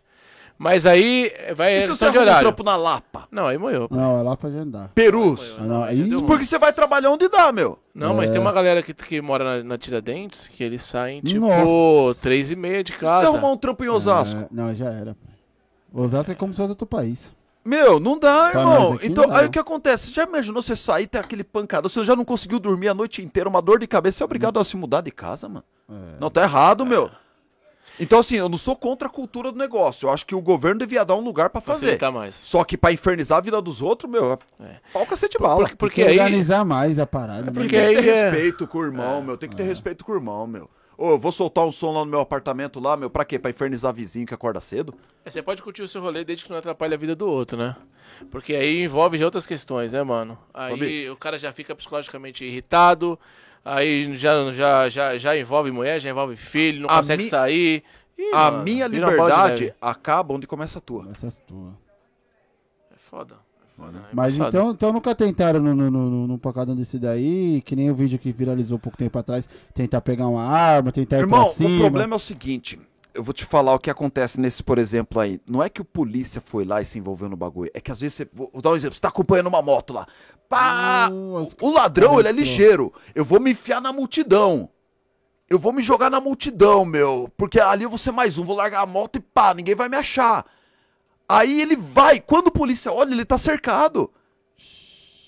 Aí se não é uma barca equipada, com bomba, pá, cacetete, true flight, 12 com bala de borracha, aí o cara toma atraso, meu. Só que assim, isso é um problema na nossa legislação. Se você for ver, a nossa legislação é ridícula contra a violência contra agente público. Pra mim, o cara bateu num polícia, meu, numa situação dessa, ele tem que ficar preso no mínimo 5 anos. Meu. É lógico. O cara é o Estado, meu. Exatamente. Ele é o Estado. Representa o Estado. Exatamente. Nos Estados Unidos, meu, ou país de primeiro mundo, tem um bagulho chamado Protocolo de Tueller, Teoria dos 21 Pés. O que é isso? O cara, se ele tá vindo na sua direção, pode estar desarmado. A polícia deu ordem. Pare. Para. Tem que parar, né? Ele continuar. Pare, senão eu vou atirar. Rompeu 6,4 metros, é fogo no cara, fogo, meu. Fogo na bomba. Não tem boi, né? Não tem boi, mano. E ninguém vem com mimimi, não, pra cima da polícia. Porque você descumpriu uma ordem do Estado. Você pôs em risco o Estado. Imagina se o cara pega uma arma dessa. Ele tem 15 vidas na mão ali, meu. Eu vejo que umas paradas aí que se acontecem nessa questão aí dos Estados Unidos, né?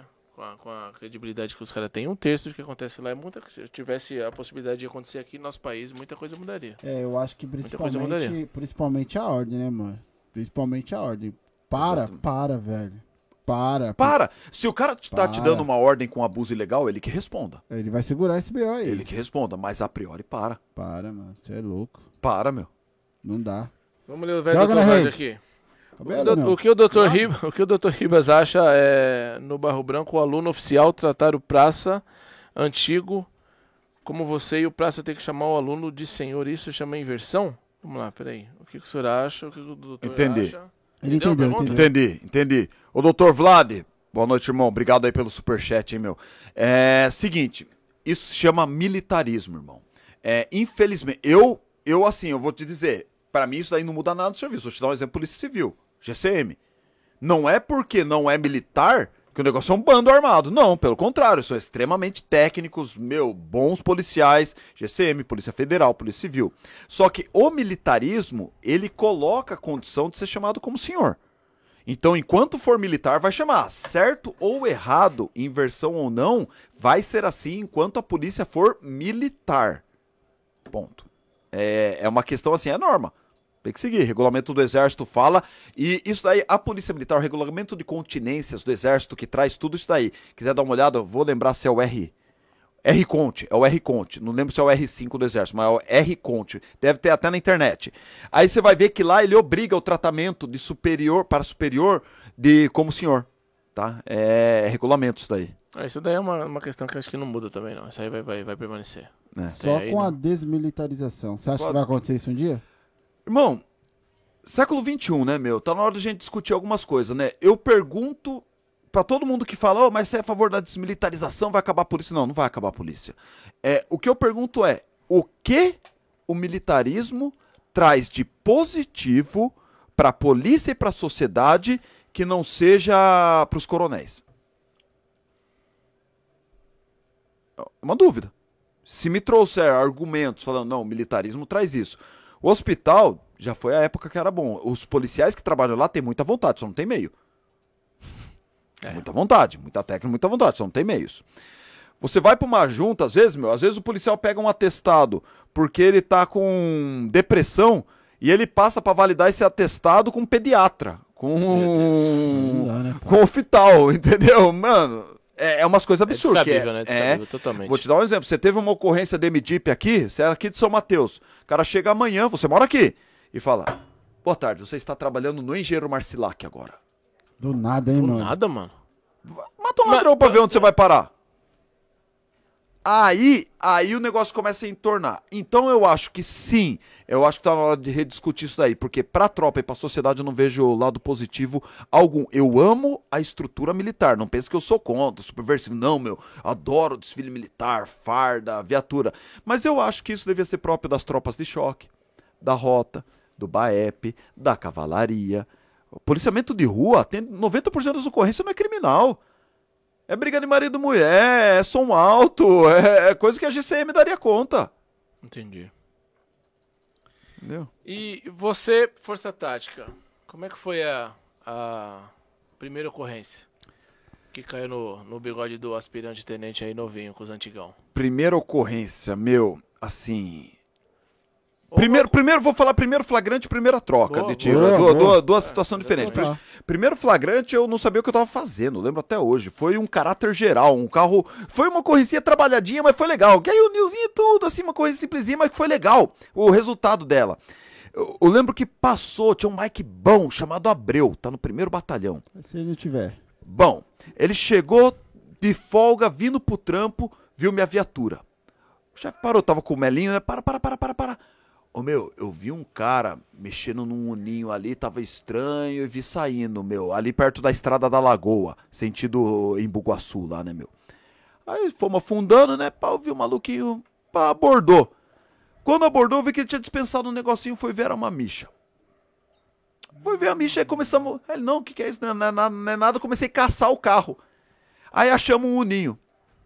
Foi pesquisar, bum, bingo, caráter geral de furto. Até aí, tudo bem, um furtinho. Que ocorrência que é reuniu, sabe? Certo, negocinho, tipo, suquinho de uva. Corriqueiro. Só que, irmão, pra mim, era a primeira ocorrência, meu, era aspirantão. Ninguém esquece, acho que pai. Tinha 2 ou 3 serviços. E o que foi mais da hora é ver que, na hora que chegou, o dono do ninho, ele chorava. É isso que eu ia falar agora. Mano. Ele chorava, meu. Porque era aquilo que ele tinha na vida pra trabalhar. Ah, mano, eu já recuperei Audi A4, meu. Já recuperei bagulho, meu. Caixa de grana, joia. E você vê a pessoa, tipo, puta que merda, o seguro ia pagar, meu. Agora, quando você recupera um negócio desse, meu. Eu lembro até hoje, uma belina também que eu recuperei de uma menina lá de Santo André. Eu chamo lá no Capão. Santo André, meu, uma belina velha, 1970, 80, sei lá o que. Não tava sem as rodas, mas a menina chorava tanto de agradecimento, meu. Aí, então, assim, aí isso daí foi da hora, sabe, meu? Foi tipo uma coisa que me tocou. Bagulho de troca de tiro, meu, é assim, depois que você demora um tempo pra se ligar do que aconteceu. Você, bum, bum, bum, bum, você meio que vai no ato reflexo, tira um ato reflexo, se for ver. Tem que ser uma coisa cadenciada, com técnica, opa, respiração, empunhadura, acionamento do gatilho, visada, você tem que fazer tudo certinho, certo? Base, respiração, tá ligado? Acionamento, visada, pum. Aí, mas depois que ocorre, você para aí, meu, você olha, tá todo mundo bem, aí tá todo mundo bem. Aí você começa a entender, porque às vezes a ocorrência, bum, deu, só que, creia, primeira nossa, eu não sabia o que tava acontecendo. Os caras viram, os caras armados, veio de frente pra viatura, bum, correu pra uma viela, nós foi, troca de tiro, um olhou pro outro, e aí o que aconteceu, meu? Tudo muito rápido, né, mano? Aí depois vamos descobrir que os caras tinham roubado um pico e tava fugindo, aí viu a barca, não sabia, achou que a gente tava sabendo da ocorrência e não tava. Puta, porque é diferente, você tá acompanhando o caráter geral e bum, bateu, correu, morreu. É diferente, mano, que é a ocorrência padrão. Acompanhou o caráter geral, o cara bateu, correu, trocou tiro, morreu. É o beabá da força, né, meu? Ficar no corredor pra catar o caráter geral. Aí... Mas não é sempre que acontece uma dessa. Um roubo à residência, pá, combate a ambiente confinado, roubo a banco, caixa eletrônico, não é sempre, meu. Às vezes acontece isso. Você tá passando na frente de uma viela. Caiu no colo, né? E você nem sabe que às vezes tá chegando uma droga lá, tá fazendo transporte do dinheiro. E do nada os caras começam a tirar. Então, isso. Porque os caras já imaginam que vocês estão indo lá pra dar o baixa e... Isso, e às vezes você nem tá sabendo. Você tá patrulhando, tá ligeiro, tá olhando ali o teu quadrante, mas você, meu... Você não sabe o que se passa, né? Entendeu? Então, assim, eu não sou um cara que fica... Pá, ocorrência acontece, meu. É natural. O que eu falava pros moleques que chegavam lá, aspirantes, estagiavam com a gente, ô, chefe, quero matar o ladrão, quero trocar tiro, pá, né, meu? Aí eu falava, irmão, vai chegar, meu. Essa troca de tiro vai chegar. A única coisa... Ladrão que não fala. Apoia toda ocorrência que você puder, encosta em tudo, não para. O serviço é frenético, meu. 12 horas acelerado. Aí vai chegar. Vai chegar, tá ligado? É um negócio assim da hora, né? Que na hora e na hora que chegar o confronto, você tem que estar preparado, meu. É porque é inevitável, né? É inevitável. Numa questão, assim, psicológica, que numa troca de tiro, numa abordagem, de repente que saiu fora do normal, que a pessoa veio a óbito. Se aconteceu isso com você, teve uma sensação assim, você fala, puta, mano. Nenhuma. Pra mim, é assim, só tal, que o pessoal... É uma coisa, a mente é uma coisa muito pessoal, então a gente jamais pode chegar e falar, meu, ó, o cara que frouxo, o cara ficou com barulho de trem. Não, meu, é uma coisa muito pessoal de cada um, meu, cada um lida com um estresse desse de uma forma. Então não tem o Superman e tal, eu já vi, cara, bagulho, tiro pegando, o cara que era o leãozão do pátio chorando dentro da viatura, meu. Aí, ó. Eu já vi cara tirando no stand de tiro que deu o primeiro tiro e sentou porque o coração disparou. Você entendeu? No stand de tiro, hein? Então, assim, não é tudo isso. Aí, o que acontece? Quando você tem a primeira ocorrência, pá, na próxima você já tá mais preparado. Você já sabe os procedimentos que você tem que tomar e tudo mais, né, meu? Mas, assim, se você fez certinho, meu, dentro da lei, mano, você não sente nada. É, né? Na realidade, o cara ia matar você, meu. E aí? Ou alguém. Exatamente. Então, assim, é sensação de dever cumprido. Só isso. Terminamos a nossa ocorrência. Sente o orgulho. O orgulho é a comemoração. Os caras pensam, né? Ah, você tem um orgulho por ter matado o ladrão. Não. O orgulho é de você ter prevalecido através da sua técnica, do seu treinamento, num confronto. Essa que é a ideia de você comemorar depois. Lembra lá a situação do Lázaro, que os caras aplaudiu, comemorou? Na verdade, os caras passaram por um momento de tensão do caramba, meu. Julga, mídia socando o pau nos caras, e os caras só preparadinhos, esperando. Aí quando deu aquele alívio, conseguimos, vencemos, né, meu? É disso, ninguém comemora a morte. Mas a vitória sobre ela, sim. É o tesão do dever cumprido, né? Exatamente. Se comemora a vitória sobre a morte, nunca a morte. Show de bola.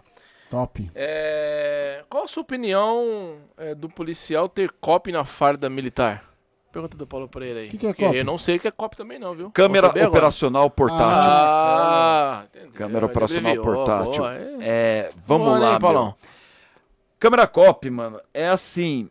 Eu acho que pegaram uma coisa de primeiro mundo e deram para uma polícia de terceiro. O nosso material humano é muito bom da polícia. A nossa legislação é uma merda. Então eles chegaram com um negócio em que teoricamente ia ser... solução. O bagulho é a solução, tudo, mas veio para fiscalizar e para diminuir letalidade. Pode falar o que for, colocaram isso daí para a polícia no mata ladrão.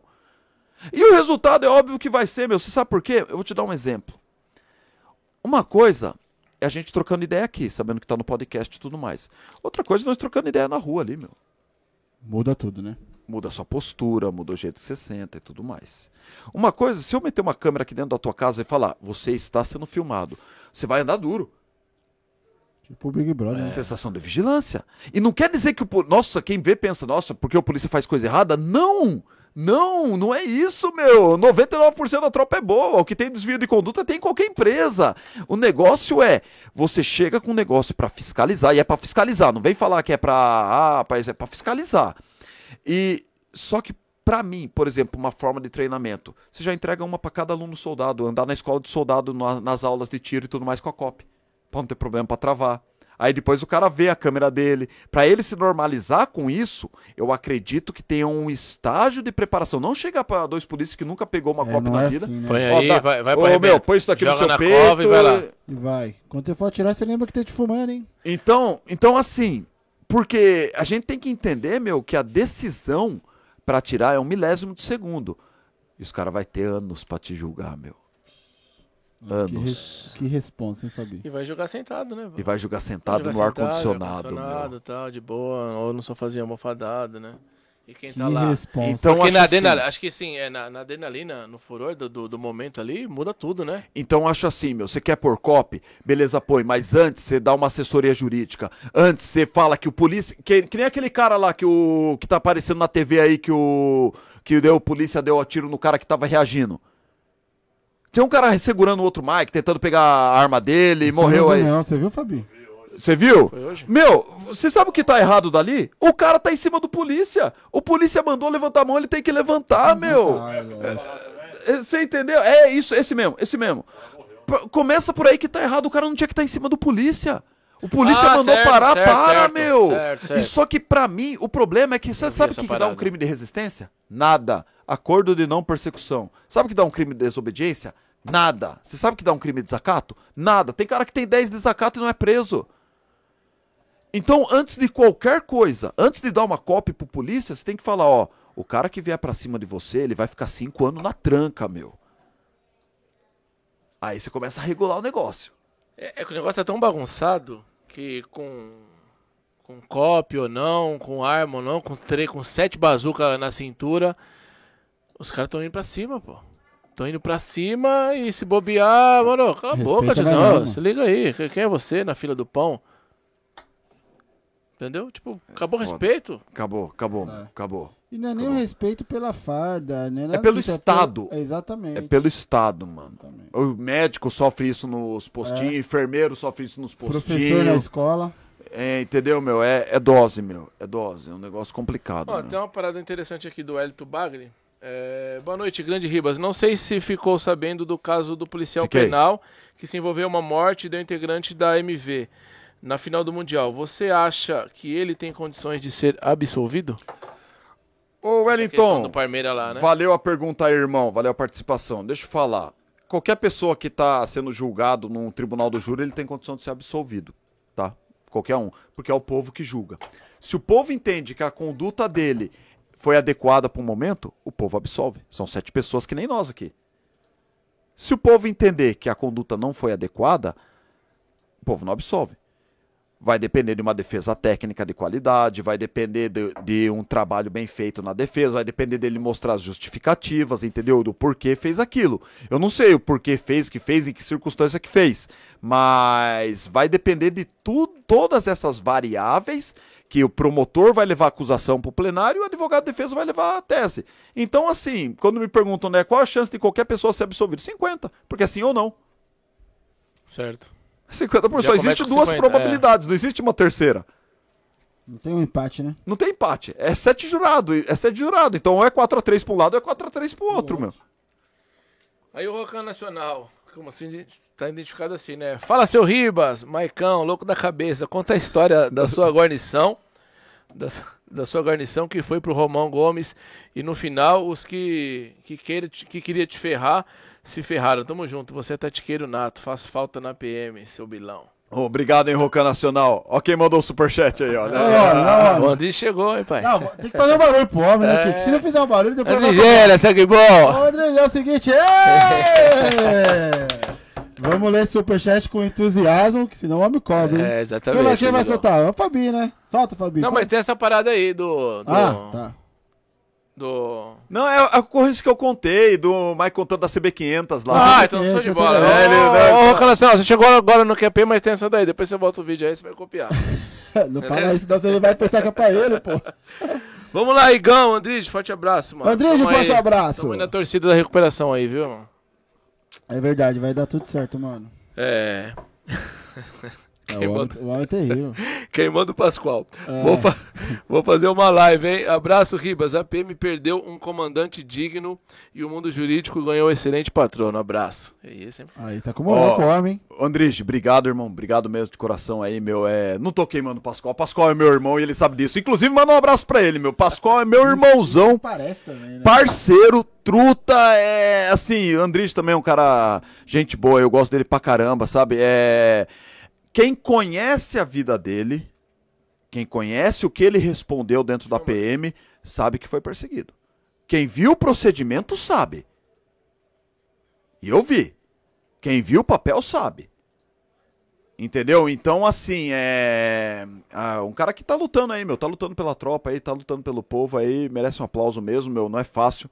Não é fácil, você toma porrada pra tudo quanto é lado, né, meu? Mas sabe Ribas, o que eu falo, às vezes eu respondo muito comentário, quando eu tenho tempo, quando não, deu, Fabi, enfim, a gente reveza muito, e eu sinto a falta só de uma coisa nessa luta do Andrige, que tem que envolver mais pessoas, porque tem muita gente que ainda se esconde atrás da fala dele.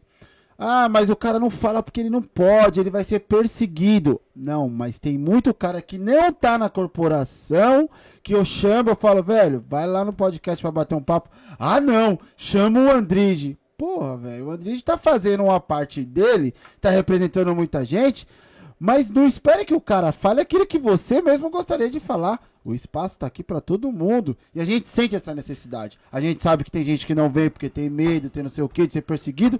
Mas tem muita gente que tá esperando, na verdade, que tá depositando todas as esperanças em cima do Andrige. Que às vezes eu acho que essa responsabilidade poderia ser um pouco mais dividida. Tudo bem, na mesma linha dele tem o Thiago, Zacarias, né? E os caras falam bastante coisa. Mas eu acho que já chegou um momento, se tem mais gente querendo falar e reivindicar e protestar, precisa dar cara. Não, precisa fortalecer. É o seguinte, meu. Eu falo porque eu conheço o cara, acompanho, mano. O cara tira dinheiro pra fazer podcast do bolso, pra levar a cara lá. E é podcast de causa. Podcast de causa é foda, meu. Por quê? Porque... é dividido. Você nicha. É dividido. Você nicha. Não é que nem vocês. Meu, eu chamo o cara de um lado, mas eu chamo do outro e trago do stand. Meu, você consegue abrir o seu nicho. Não, podcast de causa é uma coisa mais difícil, meu. Exatamente. É dividido. Exatamente. Você não treina o outro lado. É só coração ferido e só quem tomou na tarraqueta, né? O Coronel Telhada vai lá? Vai. Você acha que o Capitão Derrite vai lá? E quem... Ou vai assistir pra criticar. Vai tentar, dar strike no negócio, entendeu? Então, assim, podcast... E o cara tá numa causa, nessa luta aí, meu. E eu acho que toda luta é válida, tá? Antes de tudo. Eu tenho a função, e principalmente da ordem em si, da Ordem dos Advogados do Brasil, é garantir o seu direito a prevalecer todos os seus direitos da Constituição. A ordem, ela guarda a Constituição. Então, se você tem o direito da livre expressão, tem que ser guardado, meu. Entendeu? E ele tem a causa dele. Da mesma forma que os outros têm. Pô, meu, todo mundo aí, né, meu? Então, eu acho assim, que é isso que você falou, meu. O povo tem que apoiar, tem que vir pra cima, né? Também, meu. Tem que falar, entendeu? Ô, meu, tô sofrendo isso, aconteceu aquilo outro. Entendeu? Porque eu percebo isso nos comentários. Já teve comentário que eu respondi que o cara fala assim, pô, velho, mas você não entrou num assunto com tal fulano, com o oficial que foi aí, você não entrou nesse assunto com o cara. Irmão, o espaço tá lá, você pode levar esse assunto lá, jogar na rede. Chama o André, já foi, mas o André já foi duas vezes. Tá comprando legal o canal, né, filho? O André já foi duas vezes. Agora é sua vez de ir lá. Pô, de novo? Agora é sua vez. Aproveitando essa oportunidade, o que acontece? O espaço aqui realmente é bem democrático e quem senta aí vai contar a experiência dele. Se quiser contar de alguém, cada um. Mas assim, nós não estamos aqui, não é nosso intuito, nunca vai ser de colocar o X em confronto com o Z. Entendeu? Nós não temos nada a ver com isso. Apesar que eu acho que nós tínhamos que fazer um octógono assim, mano. Colocar os caras com uma luva, imagina que da hora. Aí o que acontece? Já foi pedido aqui, tipo, muita gente já pediu e falado, pô, tipo, um exemplo, o Silva Rosa aí e o Andrige aqui. Isso é um bagulho da hora, mano. Pra eles conversarem. Pra se entender. E a gente já tentou, né? Vai, então, debater. Não, ninguém vai pegar aqui e vai cortar o pescoço de ninguém, velho. Não, deixa eu ver. Entendeu? Eu então, eu também acho que não, espero que não, né? Pelo amor de Deus. O princípio de uma democracia é o debate. Então, assim, o que pra mim é o correto? É sentar o Lula de um lado, o Bolsonaro do outro, o Moro do outro, quem for o outro candidato do outro e falar, ô pessoal, vamos debater pra um país melhor. Não tem a parada do debate lá? Exatamente, réplica, tréplica, mas pá, eu acho que o segredo dessa parada, o X da questão tá nessa última frase que você respondeu. Para um Brasil melhor, não vamos ficar se atacando, vamos pensar no melhor pro povo. Exatamente. Vamos pensar no melhor pro praça, vamos pensar no melhor pro oficial, vamos pensar no melhor pra população, vamos pensar sabe? O que tá falhando, pessoal? Por que tá surgindo esse movimento? Porque tem alguma coisa errada. Vamos avaliar. Oh, não é à toa que o cara tem aí, meu, 15 mil visualização, 30 mil visualizações em outro vídeo.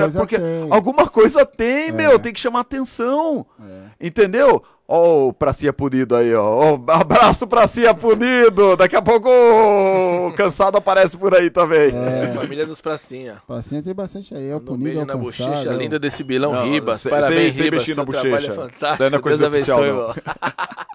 Porque assim, aí tem que saber separar a questão do ego pessoal, né? Porque debaixo tem uma população gigante que necessita muito da PM. Exato. Então, no meu ponto de vista, tá? A vaidade do ego, nesse caso, não cabe. Ah, eu não gosto muito do Andrige, eu não gosto muito do Silva Rosa. Aí a barba do Ribas é o seguinte, mas você não tá vendo pra debater o cara. Tem que apurar, tem que você não vai ser mulher do cara, você vai debater a ideia do cara. Você debate. É que nem bagulho de advogado contra advogado. A gente vai lá, pô, pessoal que atua na causa civil, não atuo, né, meu? Mas eu tô representando você, o Dé tá representando você. A gente aqui vai se degladiar dentro do direito. Saiu lá fora, nós é amigo, acabou, meu. Acabou. Tem nada a ver, né? Exatamente. Entendeu? Mas eu acho que esse ponto já é uma parte de nego velho e não tô conseguindo dividir isso daí, saber separar isso. É uma coisa que você vai bater uma bola, né, mano? Nós é conhecido de miliano, só que ele tá com a camisa amarela, eu tô com a azul, eu vou querer ganhar. Na Varsa, como é que é na Varsa? Exatamente, eu vou querer ganhar, mas não é por isso que eu vou querer ganhar, que de repente ele tá lá e eu vou dar um carrinho no pescoço dele pra acabar com a vida dele, nada a ver, acabar com a carreira dele. Mas se eu tiver que dar uma chegadinha nele... Vai chegar, porque você quer ganhar o jogo. Vai chegar, porque eu quero ganhar o jogo. Então, o que eu sinto, o pesar que eu tenho, é essa parada aí. Então, eu tenho dificuldade... De separar essa questão. Você tem toda a razão. Porque o benefício não é pro umbigo do Andrige, do Silva Rosa, do Derrite. É a população que tá lascada aí, muita coisa que precisa ser mudada, né? Exatamente. E a gente tem que ver uma coisa, né, meu? O que eu vejo, né? Eu não me envolvo no bagulho de política, eu nunca tive essa pretensão aí. Mais pra frente, talvez, lá na minha terra. Se fosse teu, seria alguma coisa lá na minha terra. Nada a critério estadual, tal. Eu gosto da advocacia, amo a advocacia e quero estar aqui. Mas eu acho que tá na hora desse povo se unir, meu. Sabe o que vai acontecer? Sabe o que vai acabar acontecendo, meu? Se não se unir, vai todo mundo receber 10, 15 mil votos, igual a última eleição pra vereador, um monte de cara bom, meu. Cara bom, mano. Falar pra você, ó, Galesco ficou de fora, Camazano, puta de um cara, meu, ficou de fora. É, um monte de cara aí, 10 aí ficou de fora, por quê? Porque não se uniu. Tá rachado, né? É. Eu não sei como que funciona esse bagulho de política, de cadeira, o cara... Não sei, mano, não sei. Mas é uns caras que eu confiaria, meu. E se você... Tem mais pessoas boas aí que você não falou. Mas tem assim, dois que é mais próximo, mas, né? Mas assim, você imagina esse cara... Vamos dividir Zona Leste, Sul, Norte e Oeste. Se você pega esses quatro aí e você consegue colocar eles lá dentro e não tem essa parada de vaidade, porra, muita coisa pode mudar, né? Você sabe o que a esquerda, o pessoal meteu lá? O tal do coletivo, meu. Entrou 3 com um encabeçando a chapa. Mas era 3, na verdade. Tipo, Digão, Fabide. Uniu, ô, meu, tá, a legenda é sua. Só que tá os 3 ali, meu. Então você tem uma capacidade de angariar voto do caramba, exatamente, meu. É, tem que pensar um pouco mais nessa aí parada, a questão, né? É, a vaidade é ego pessoal ou é chamar? É... Esse é o grande ponto de interrogação. Agora é o seguinte, por mais que quem esteja assistindo aí, que já que é da área e conheça, eu particularmente não tenho conhecimento nenhum. Eu gostaria de saber o que caracteriza um duplo homicídio e esse duplo homicídio que, depois desse duplo homicídio que veio a sua condenação de 33 anos, como é que funcionou isso daí? Pra gente entrar seguinte, nessa pegada aí. Eu comandava a Força Tática da Zona Sul lá dos 50, Parelheiros, Gero Marcilac, Colônia, Grajaú, tudo que baixou ali da Robert Kennedy pra baixo, tudo. Até a divisa com Itaiaí. Tinha um trabalho legal, desenvolvia um trabalho legal, pá, né, meu? Combate à criminalidade, um combate ativo, né, meu? Na época, 2010, eu tinha sido escolhido policial militar do ano lá do M10. Oh. Tinha ganhado um relógio lá, eu lembro até o Coronel Suzuki me deu um relógio da hora, lá na Messiânica lá, puta de uma solenidade, né, meu? Aí, meu, negócio da hora. Aí, meu, sumiu, desapareceu. Um cara, acho que era tinha um artigo 157, alguma coisa, e o outro, não lembro se era envolvido com o tráfico, não lembro direito. Sumiu, desapareceu. O irmão falou que passou num ônibus e viu uma viatura abordando. Ixi. Antes de desaparecer. Eu sabia que não tinha abordado esses caras. Tinha certeza, até porque nem era a área minha. Robert Kennedy, na época, não sei, lembro se era a área do 27, do primeiro, mas não era. Hoje se chama Avenida Atlântica até, não é nem Robert Kennedy. É que beira a margem é a represa ali, né, meu? Eu tava na minha área, acho que tava atendendo uma ocorrência de acidente de trânsito, alguma coisa, tinha deparado. Eu tava na força, mas alguém tinha chamado, não lembro direito o que pegou, assim, mas era alguma coisa nesse sentido, né, meu? Aí eu olhei pros polícias que estavam comigo, e aí, meu? Nós tava junto, tá pegando, né? Beleza. Começou as investigações, bagulho bombando na imprensa, acharam um dos corpos e não acharam o outro. Tava enterrado no canto da área. Acharam bem depois, né, meu? Aí começou, pá, vai pra lá, vai pra cá, investigação, recolhe a gente, pô, aí bagulho de quantidade de ocorrência pesou. Bagulho de ocorrência já tinha umas pesou, tinha os conta, né? Eu tinha sido investigado de outro BO, pá, aí o bagulho começou a pesar, meu. Aí quando foi, deu 2 meses, achou o outro, surgiu um laudo de DNA de uma das vítimas na minha viatura, mano. Putz. Surgiu o laudo na sua viatura? Falou que deu sangue de uma das vítimas dentro da viatura, no guarda-preso. Junto com isso veio a preventiva. Vamos direto pro Romão. Você e a equipe toda? Eu e os 3 polícia.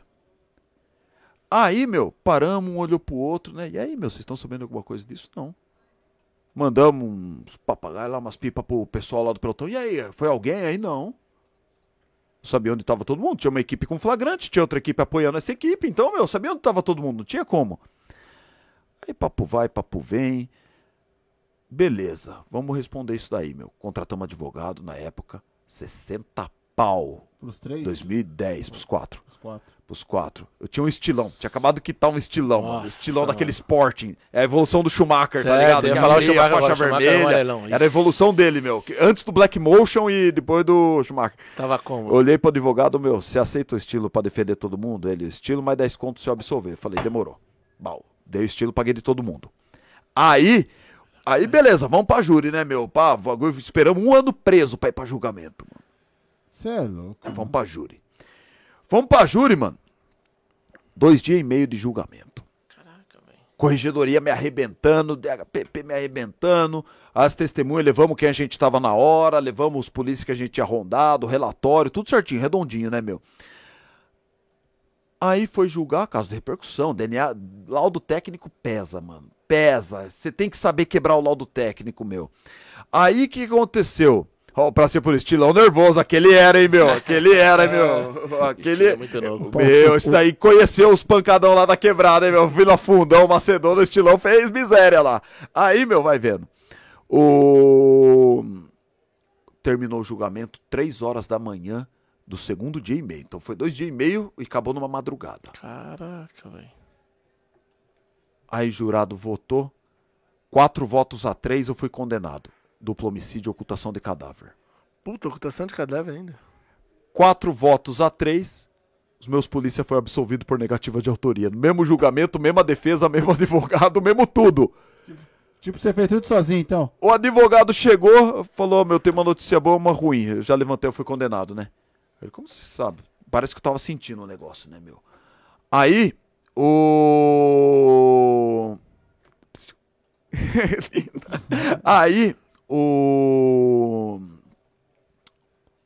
voltei pro Romão preso, condenado. Os polícias foram embora.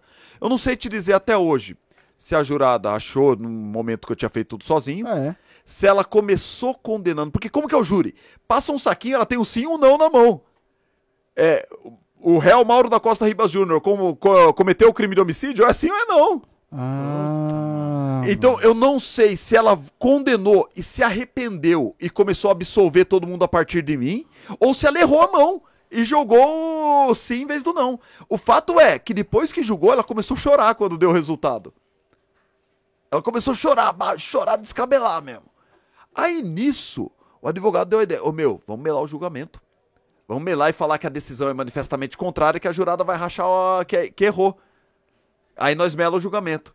Só que dentro da minha cabeça, parei ali e falei, a gente tá 1 ano preso.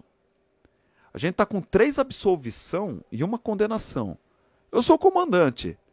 Irmão, deixa que eu fico. Vai embora. Falei pros caras, vai embora, mano. Vai embora que eu fico, mano. Não tem crise não. Tem que ter... Olha pro advogado, quanto tempo pra recorrer? Ele vai demorar. É certeza? Não é. O cara foi homem comigo. Falou, é certeza? Não é. Aí, então demorou. Bora, galera. Não tinha filho mesmo, Falei, deixa que eu seguro isso daqui, Condenado a quanto tempo? 33 anos, 11 meses de prisão. Regime fechado. Estaria até hoje no fechado. Estaria progredindo agora em 2024 pro semiaberto pra ir embora em 2030. Malandro. Aí, daria condicional em 2030. Não, daria 2031, daria minha condicional. Aí, 2/3, né? Os polícia foi embora pra casa, E eu fiquei. Fiquei mais 2 anos e daí esperando o recurso. Aí, quando foi julgar o recurso, vai vendo. Mandou os 4 pra novo júri. Anulou o júri de todo mundo. O desembargador falou, pra mim é manifestamente contrária, tem que mandar todo mundo pra novo júri. Só que daí me soltou. Caraca, mano. Só que me soltou. Que varzinho, mano. Aí, na hora do julgamento, o advogado ganhou 2 manhas. Uma, que um dos caras tava com cocaína no sangue. Ou seja, o cara já não tava trabalhando igual tinham falado. Ele tinha algum patuá com alguém ali. Um dos caras que foram tinha morrido, também. O laudo tinha dado. Certo. Meu sócio ganhou isso no bagulho e lembrou na hora. Outra, tinha 27 anelos de sangue. 26 listados e 27 na foto. Um sumiu. Aí ele fala, uma a mais, desculpa, na foto. Aí que na nossa cabeça... Associou. Eu não acho que... Eu não tenho essa teoria de conspiração. Forjaram, não. Mas eu acho que aquele testemunha... O que é a amostra testemunha? Por exemplo, morreu um parente dele.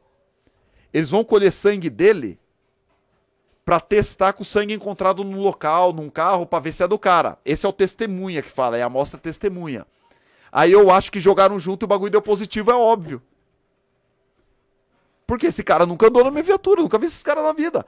Aí deu esse erro. Aí só que foi pegar esse erro só no segundo júri. Isso daí em 2015, Só que eu já tava solto. Aí foi absolvido. Aí foi varrido, 7-0. Mas você ficou 3 anos fechado lá? 3 anos, 1 mês e 12 dias no fechado. Como que é lá dentro? Irmão, o começo é foda, Porque você chega, cadeia, cadeião. Inclusive fiquei com o Pascoal.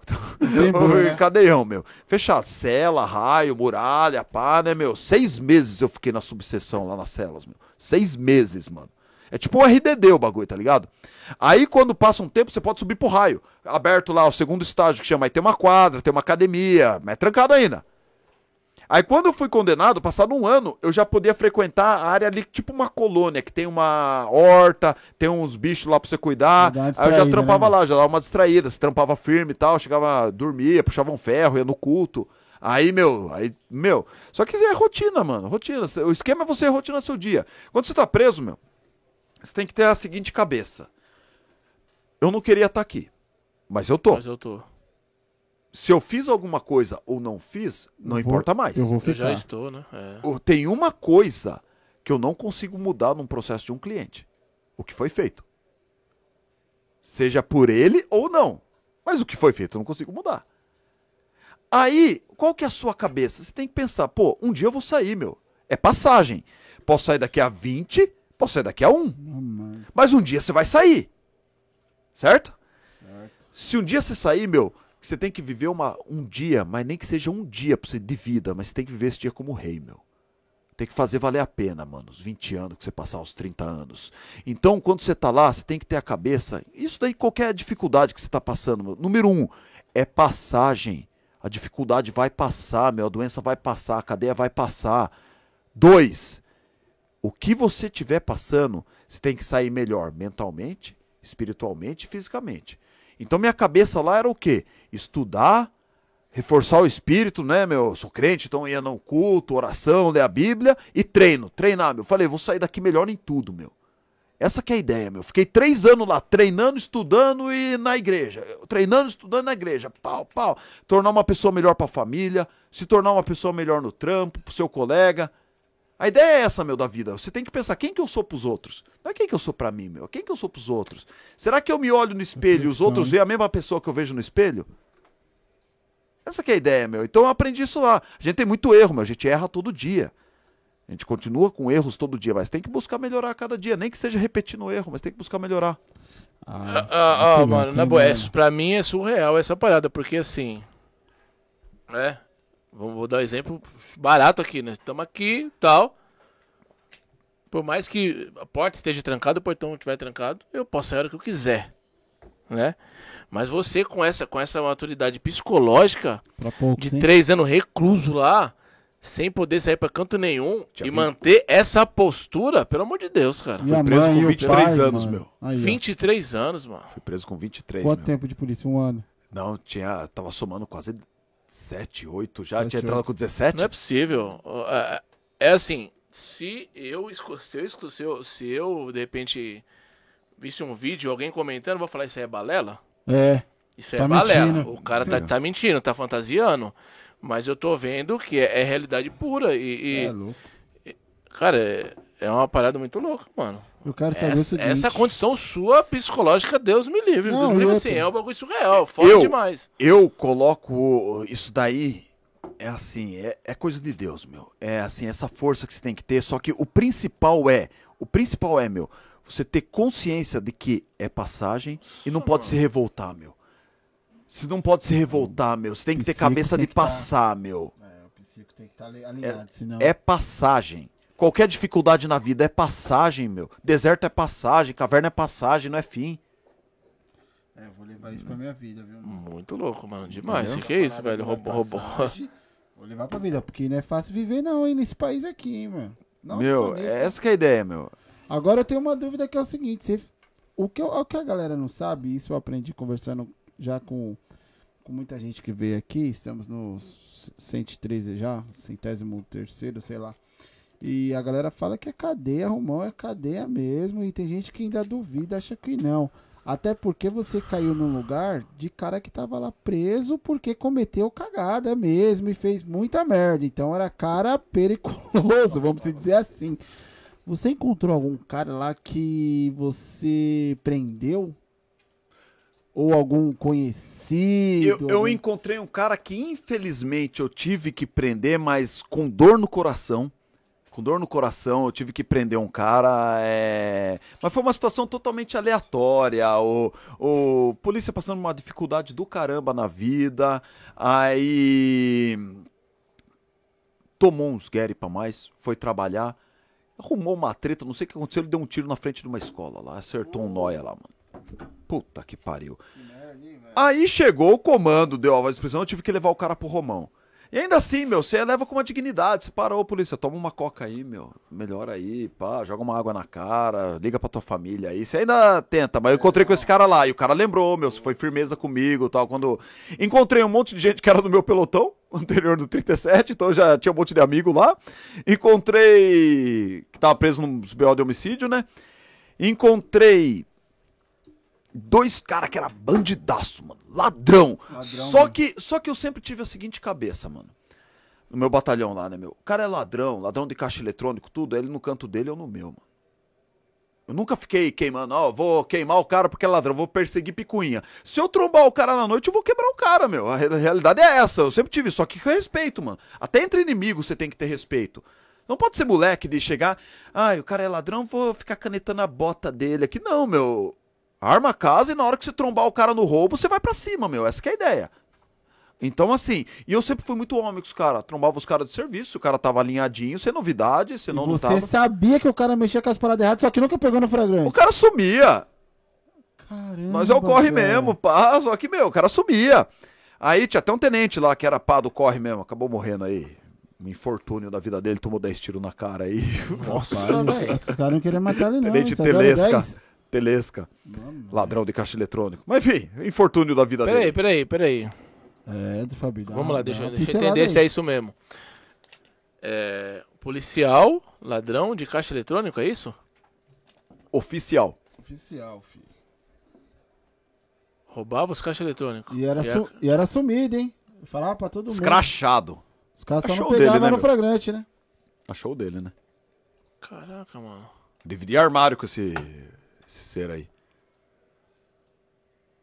Mas será que ele não falava e vocês não acreditavam? O quê? Não. Ele tá zoando. Por umas 2, 3 vezes passou entre nossos dedos esse cara, meu. Caramba, velho. Puta, a sua rapaziada, a sua tropa, a sua equipe, pra pegar ele, mas nunca conseguia. Não, mas já... Escorregava. Mas tava chegando a do cara. Já tinha pego um, já tinha pego um comparsa, já tinha quebrado outro. A casa tava caindo. Tava caindo. Aí ele tomou uma bica do 50M, né? Pro centro. Aqui pro 45, né? Aqui, perto da Moca, aqui. Aí o comando foi cobrar ele lá, deu 10 tiros na cara dele na frente do batalhão. Morreu. Na frente do batalhão, velho? Batalhão. Nossa, uma semana que ele tinha de batalhão. Mano. Morreu na frente do batalhão, pai. Ah, mas aí procurou também, né, pai? Procurou, né, meu? Pelo amor de Deus. Procurou, né, meu? Os caras na frente do batalhão. Então, mas esse daí... Tenente Telesca. Então, Tenente Telesca. Pô. Esse daí cai naquela exceção de que toda a empresa tem. É. Só que, assim, no meu ponto de vista, pro militar é muito diferente. Entendeu? Esse não é um erro comum, falar de um erro comum. Que o cara deixou toda a questão de honra, toda a questão de moral, caráter, né, meu? E outra, eu ficava pensando, o cara tá com um fuzil, e na hora que ele me trombar, meu? Vai ser pouco também. E na hora que trombar meu motorista, que é pai de família, 2 filhos lá pra criar, meu, ele vai jogar pra cima de nós? Certeza que sim, né? Você entendeu? Ele não tá com fuzil à toa. Puta, que loucura essa fita. Você encontrou ele lá no Romão? Não, ele morreu antes. Eu encontrei o motorista dele lá. O motorista dele tava lá. Só era a polícia também. Então, era polícia, não, a equipe inteira era polícia. Aí, só que... Meu, maior respeito, porque sempre que eu trombava os caras, eu não ficava queimando, não ficava de picuinha, só que era ali no canto dele. Trombasse eu na noite de serviço, o negócio ia envergar. Entendeu? Esse cara deve estar lá até hoje, então. Hein, se suicidou, mano. Saiu do Romão, se matou. Olha o final aí, ó.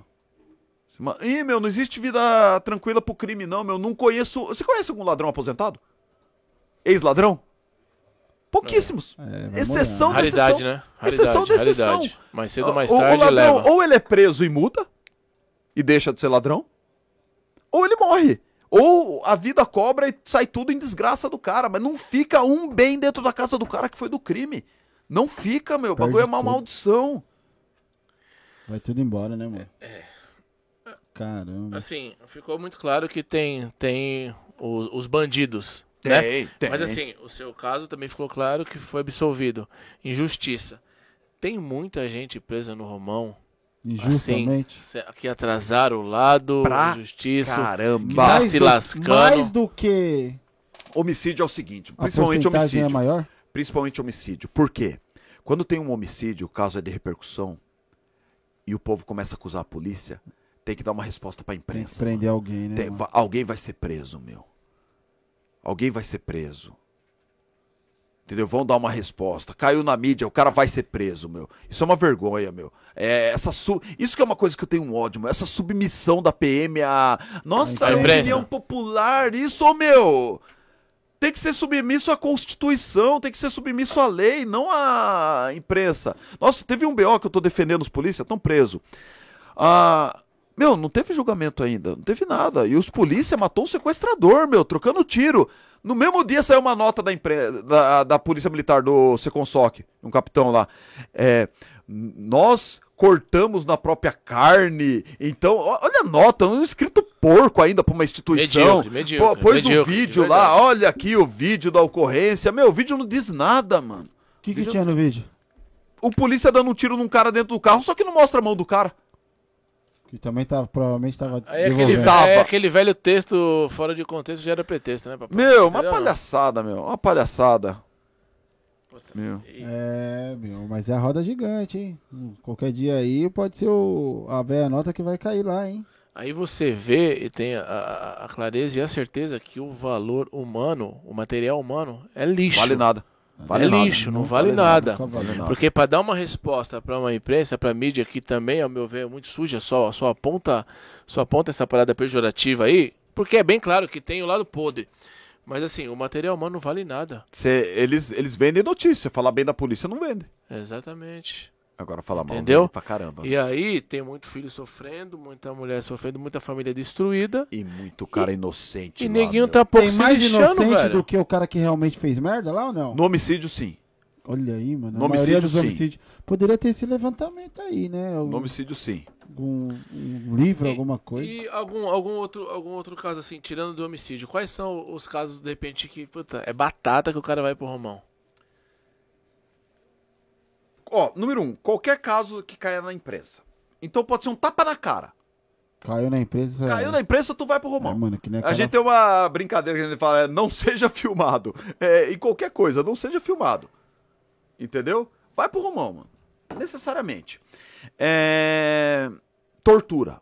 Se você for acusado de tortura, irmão, pode ser o que for. A casa vai cair, você vai pro Romão. Entendeu? Mas o que caracteriza a tortura? Qualquer coisa nesse caso aí? Qualquer sofrimento intenso, seja ele psicológico, ou seja moral, ou seja físico, com o objetivo ou para extrair uma informação ou para castigar. Isso é tortura. A diferença da tortura para uma lesão corporal é a motivação e a intensidade. Então uma coisa é ele bater em você. Uma coisa é um policial socar você. Outra coisa é um policial socar você querendo levantar onde está a droga. Entendi. Nenhum é lesão corporal, abuso de autoridade, no outro é tortura. Tem um objetivo. Ixi, aí já a casa já cai. Numa abordagem, dá pra caracterizar tipo uma tortura? Uma abordagem simples? Tipo que de repente... Não sei. Abuso de poder, Fabinho. Não, é abuso de autoridade, uma lesão corporal, difícil. Agora, numa situação que botou dentro da... Tropa de elite. Exemplo, tropa de elite. Pegou dentro da casa, enfiou no saco, porrada, cabo de vassoura. Aí já era. Aí a casa cai. Tá, e aí você passou esses anos recluso lá. Da onde veio essa inspiração? Você já era formado em direito ou não? Faltava um ano.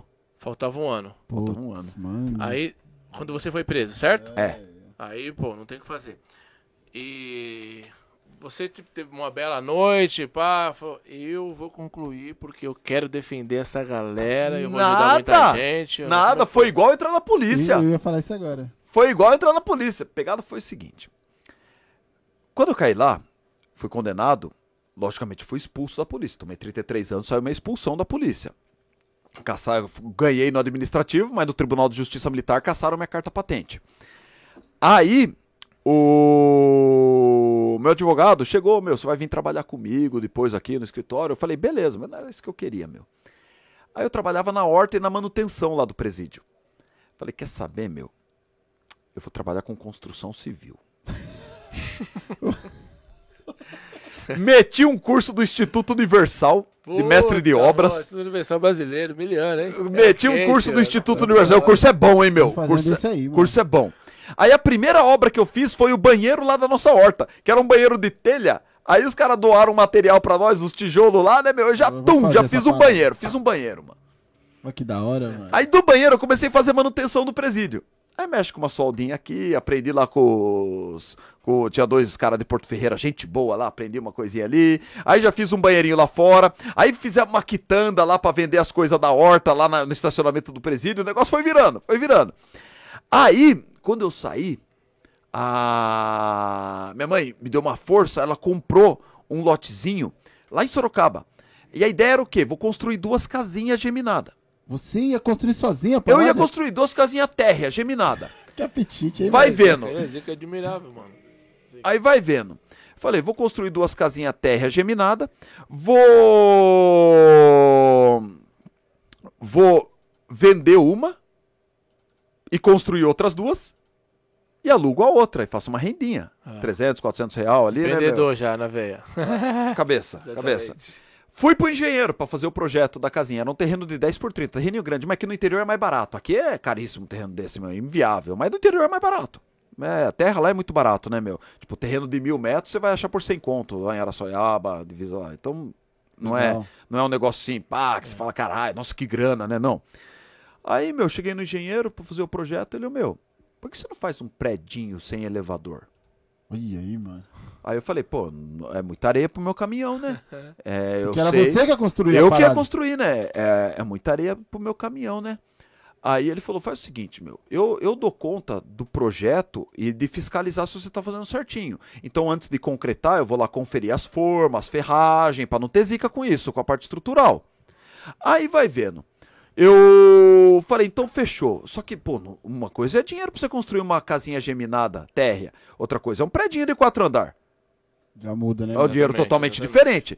Ah, o método construtivo em si não é difícil, porque foi bloco estrutural. Então é parede sobre parede, graute no meio, ferro, amarrando tudo, fazendo o bagulho amarradinho direitinho. Não pode economizar em ferro, concreto e bloco de boa qualidade. E bola pra frente.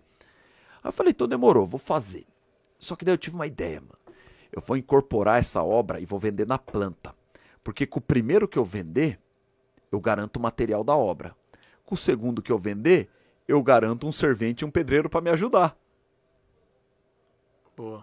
O terceiro que eu vender, eu quito a obra. O quarto, o quinto e o sexto é meu. Já era. Aí é Cancún. Mano, o bagulho deu muito certo. Olha, que da hora. O bagulho deu muito certo. Eu meti o negócio no que eu pus a placa de venda, deu um mês, bum, vendeu o primeiro. Mas aí nisso eu já garanti o material da obra. Você colocou alguma construtora pra vender pra você? Você foi no... Não, corretora. Entreguei numa corretora. Entreguei numa corretora. Entreguei. Aí, bum. Quanto que custou?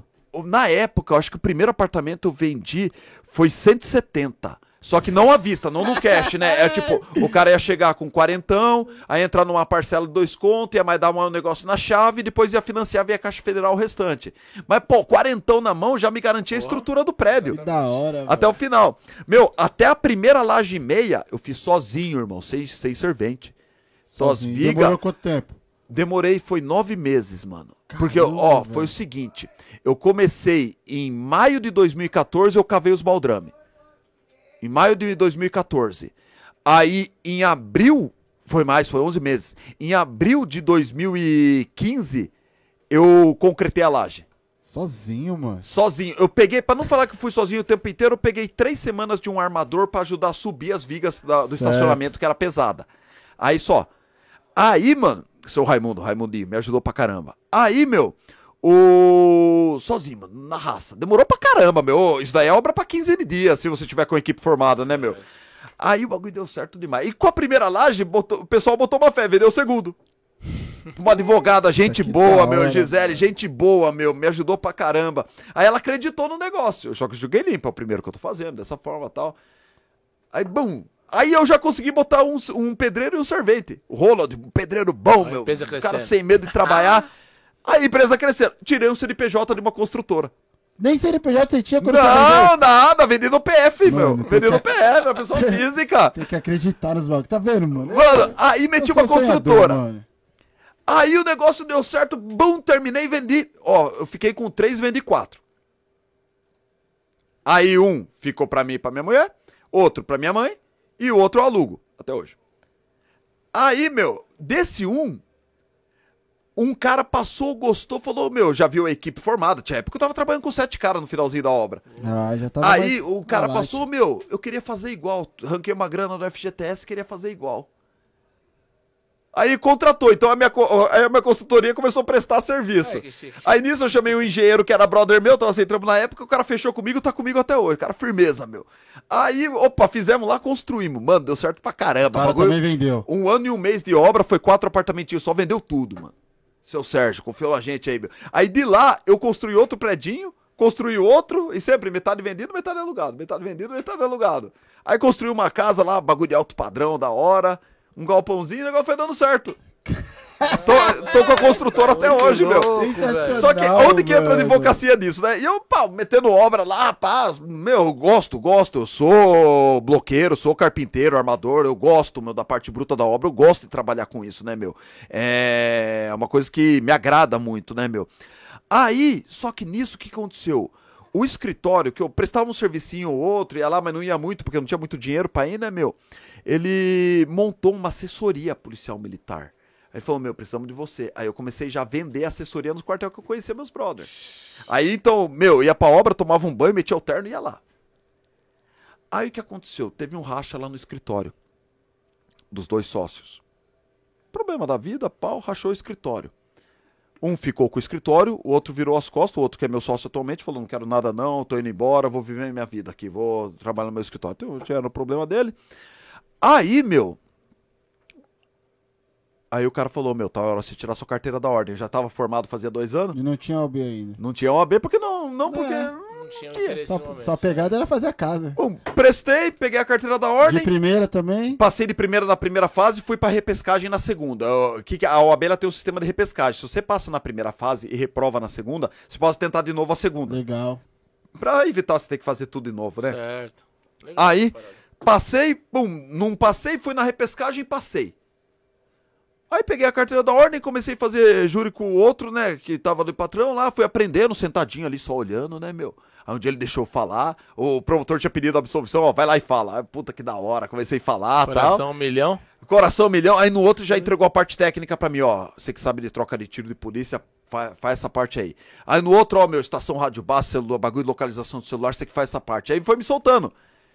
Aí ele vendeu a carteira de cliente dele para um outro escritório. Aí nisso ficou sem vaga para mim lá, eu era funcionário, não era sócio, né, meu? Aí eu saí de lá, entreguei currículo para um brother de um grande escritório, para outro brother de outro grande escritório. E esse meu sócio atualmente, que tinha sido meu patrão, me chamou, falou, irmão, tá vendo aquela mesa ali? Tá vazia, você quer? Não tem nada pra te dar, meu. A gente vai rachar tudo por igual. Que da hora, mano.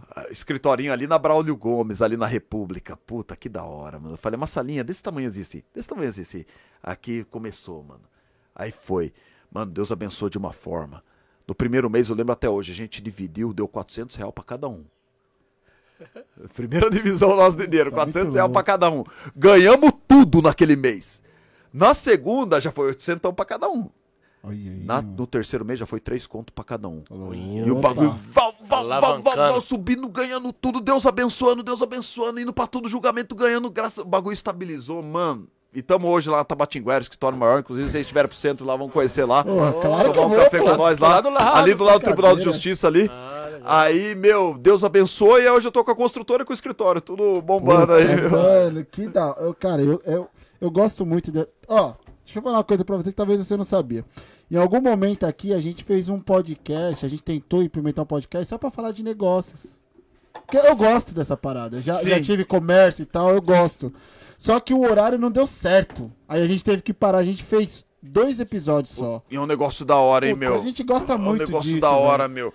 Eu acho assim, eu aprendi a amar a minha empresa porque eu era o cara que fazia a contabilidade, eu era o cara que decidia, só que eu era o cara que varria a empresa. É muito louco. Que varria a obra. Então, assim, o grande erro do pessoal que às vezes começa um negocinho, ele acha que ele não é o cara que vai ter que varrer. Não, mas você começa, na verdade, com o negócio, você trabalha mais. A diferença é que você tem uma vida livre, é da hora você ver uma construção. E se der certo, você ganha mais. E a realidade é, você não pode se ficar chateado com frustração. Pra você às vezes dar certo, pode ser a 10ª tentativa. Mas tem que insistir, meu. Você não pode deixar de acreditar, não. Ou não deu certo um negócio, não tem problema. Fecha a porta e vamos pra outra. Ó, lembra que eu te falei que eu sofri pra pagar o fiador? O aluguel era R$1.500. Eu abri um lava rápido. R$1.500. E eu fiquei até no momento que achei que tava com depressão por causa dessa pressão toda. Fiquei ruim. R$1.500. Você acredita que isso daí demorou 6 meses. Essa fase passou. Eu fui sair preparado e montei box lá no Brás de roupa. Pô, que firmeza, hein, meu? Você acredita que eu cheguei a ter uma despesa lá de R$15 mil? Putz. Leve. Passou. Opa, tudo dentro. Tranquilo. Só que essa... E esses 1.500 me tiravam o sono. Só que te deu experiência. Essa que é a questão. O que eu tenho de objetivo? Graças a Deus, mano, eu tô com uma construtora desde 2014, né, meu? Eu nunca fui processado por cliente. Eu nunca tive reclamação no Copom, no Procon. E nunca fui processado trabalhista. Nunca, nada. Por quê? Porque o negócio que você tem que ter a cabeça é... Quem trabalha pra você... Você tem que trabalhar pra ele. Então a pegada é o seguinte... Você tem que tratar seus funcionários da melhor forma possível, meu. Ô, não desenvolveu o serviço legal? Não tem problema. Troca. Na próxima já não vem mais. Ô, amigo, muito obrigado. Tá aqui. E o principal que eu sempre tive por objetivo... Não dever pra ninguém. Não dever pra ninguém, meu. Então, assim, terminou. E sempre jogar limpo, irmão. O recebimento vai ser esse, eu vou dividir tal coisa aqui, papapá, papapá. Porque dificuldade passa, principalmente com obra, meu. Quem mexe com obra sabe que o negócio é embaçado. Vou te dar um exemplo. Você financiou você me contratou pra construir tua casa, você financiou a Caixa Federal. Eu tô sentando o pau lá, a Caixa atrasa a remessa de dinheiro. E aí? E aí? Já vai respingar lá. Então, só que o negócio é você jogar limpo, é você chamar os caras... Ô carpinteiro, ô bloqueiro, vocês vão entrar com nós nessa? O pagamento vai ser assim. Quando entrar a remessa, eu vou passar o teu. Só que se atrasar, eu não tenho poder com relação a isso. Então, se você quiser alguma coisa fixa, vai. Só que se você quiser isso comigo, vai dar um dinheiro legal no final. Pô, é sempre transparência, meu. Transparência aí é trocar ideia antes de começar. É o que nós fizemos aqui. Vamos fazer o podcast? Vamos fazer o podcast, irmão. Vai ser um ano tirando dinheiro do bolso. É gasolina, é uma água pro convidado, é um café, é câmera e tal. Mano, mais um ano, eu falo, tô chutando baixo, pode ser que demore 2. Deus abençoou com 3 meses, pelo menos o dinheirinho da água mineral já tá entrando. O cashback de um negócio é 5 anos, meu. Aí, pra você falar, qualquer negócio, a maturação é de 3 a 5 anos. Aí, pra você falar, vou ganhar dinheiro com um negócio do mais simples... ao mais complexo. Ah, mano, eu sou apaixonado. Muito agora legal. Eu dei uma dúvida ainda no seu negócio. Eu gosto dessa parada aí. Quanto que um cara gasta hoje pra fazer, por exemplo, esses 4 andares que você fez lá na época lá? Meu, vai depender muito de local. Número 1, o preço aqui de São Paulo não é o preço de Sorocaba. Sim. Mão de obra lá é diferente, material lá é diferente. Vou te dar um exemplo. Eu tenho uma concreteira a 10 km de mim. Eu tenho uma cerâmica a 15 km de mim. Então o frete nisso daí vem pra baixo.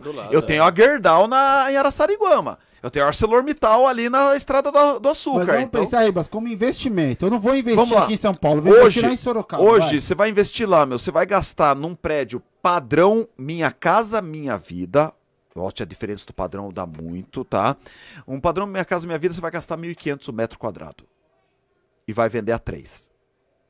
Construção girando 100% sempre. Vamos colocar aí, esse que você fez tinha quantos metros quadrados? Tinha 749 metros quadrados. Faz as contas aí, Fabi. 800 mil reais, 900 mil reais? Não, ali, essa conta já não entra tanto. Por quê? Aí vem a comparação. Por que não entra tanto? O mais caro da obra não é o material, é a mão de obra.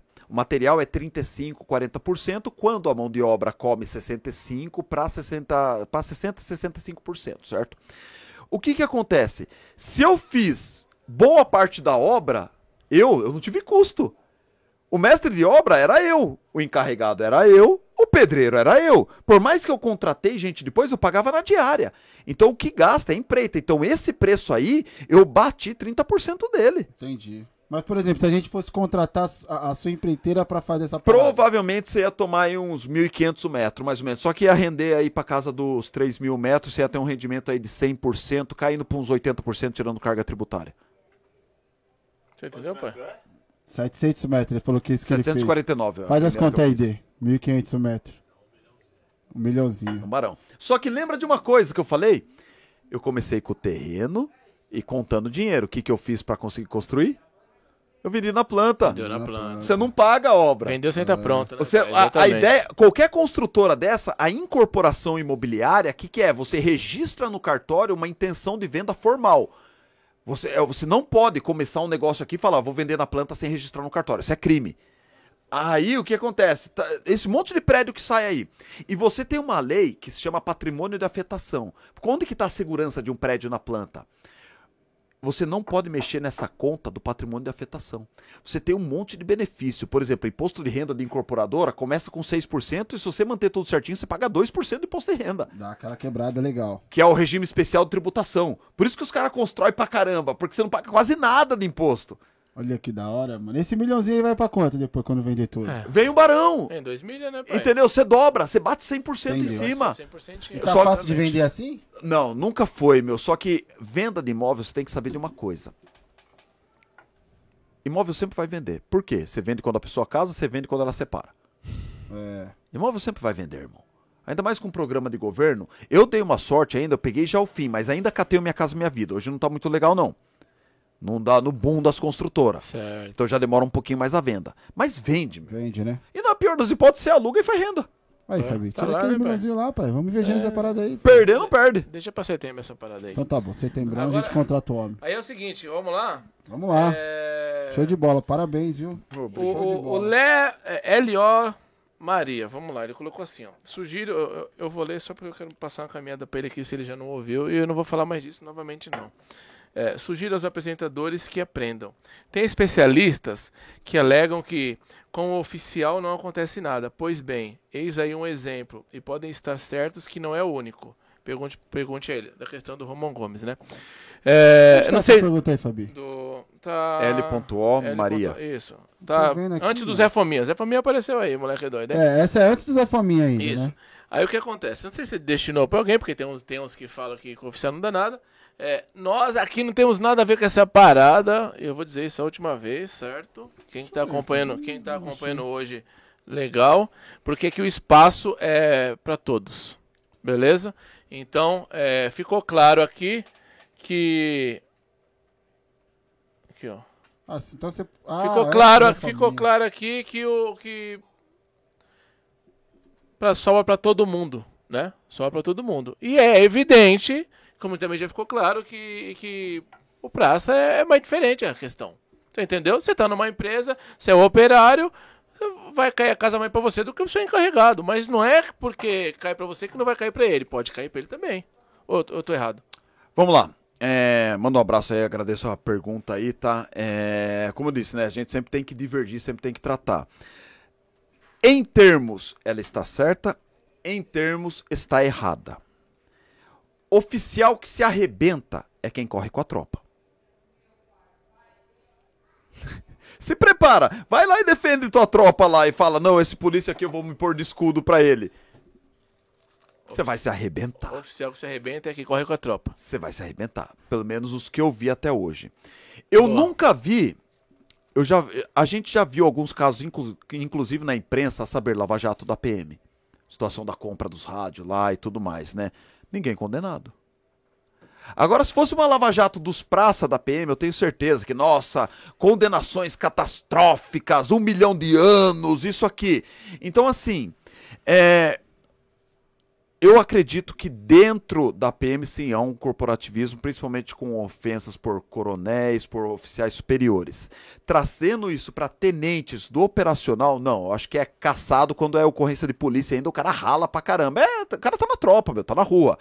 Agora, pra oficial superior, aí já acho muda. Que já muda.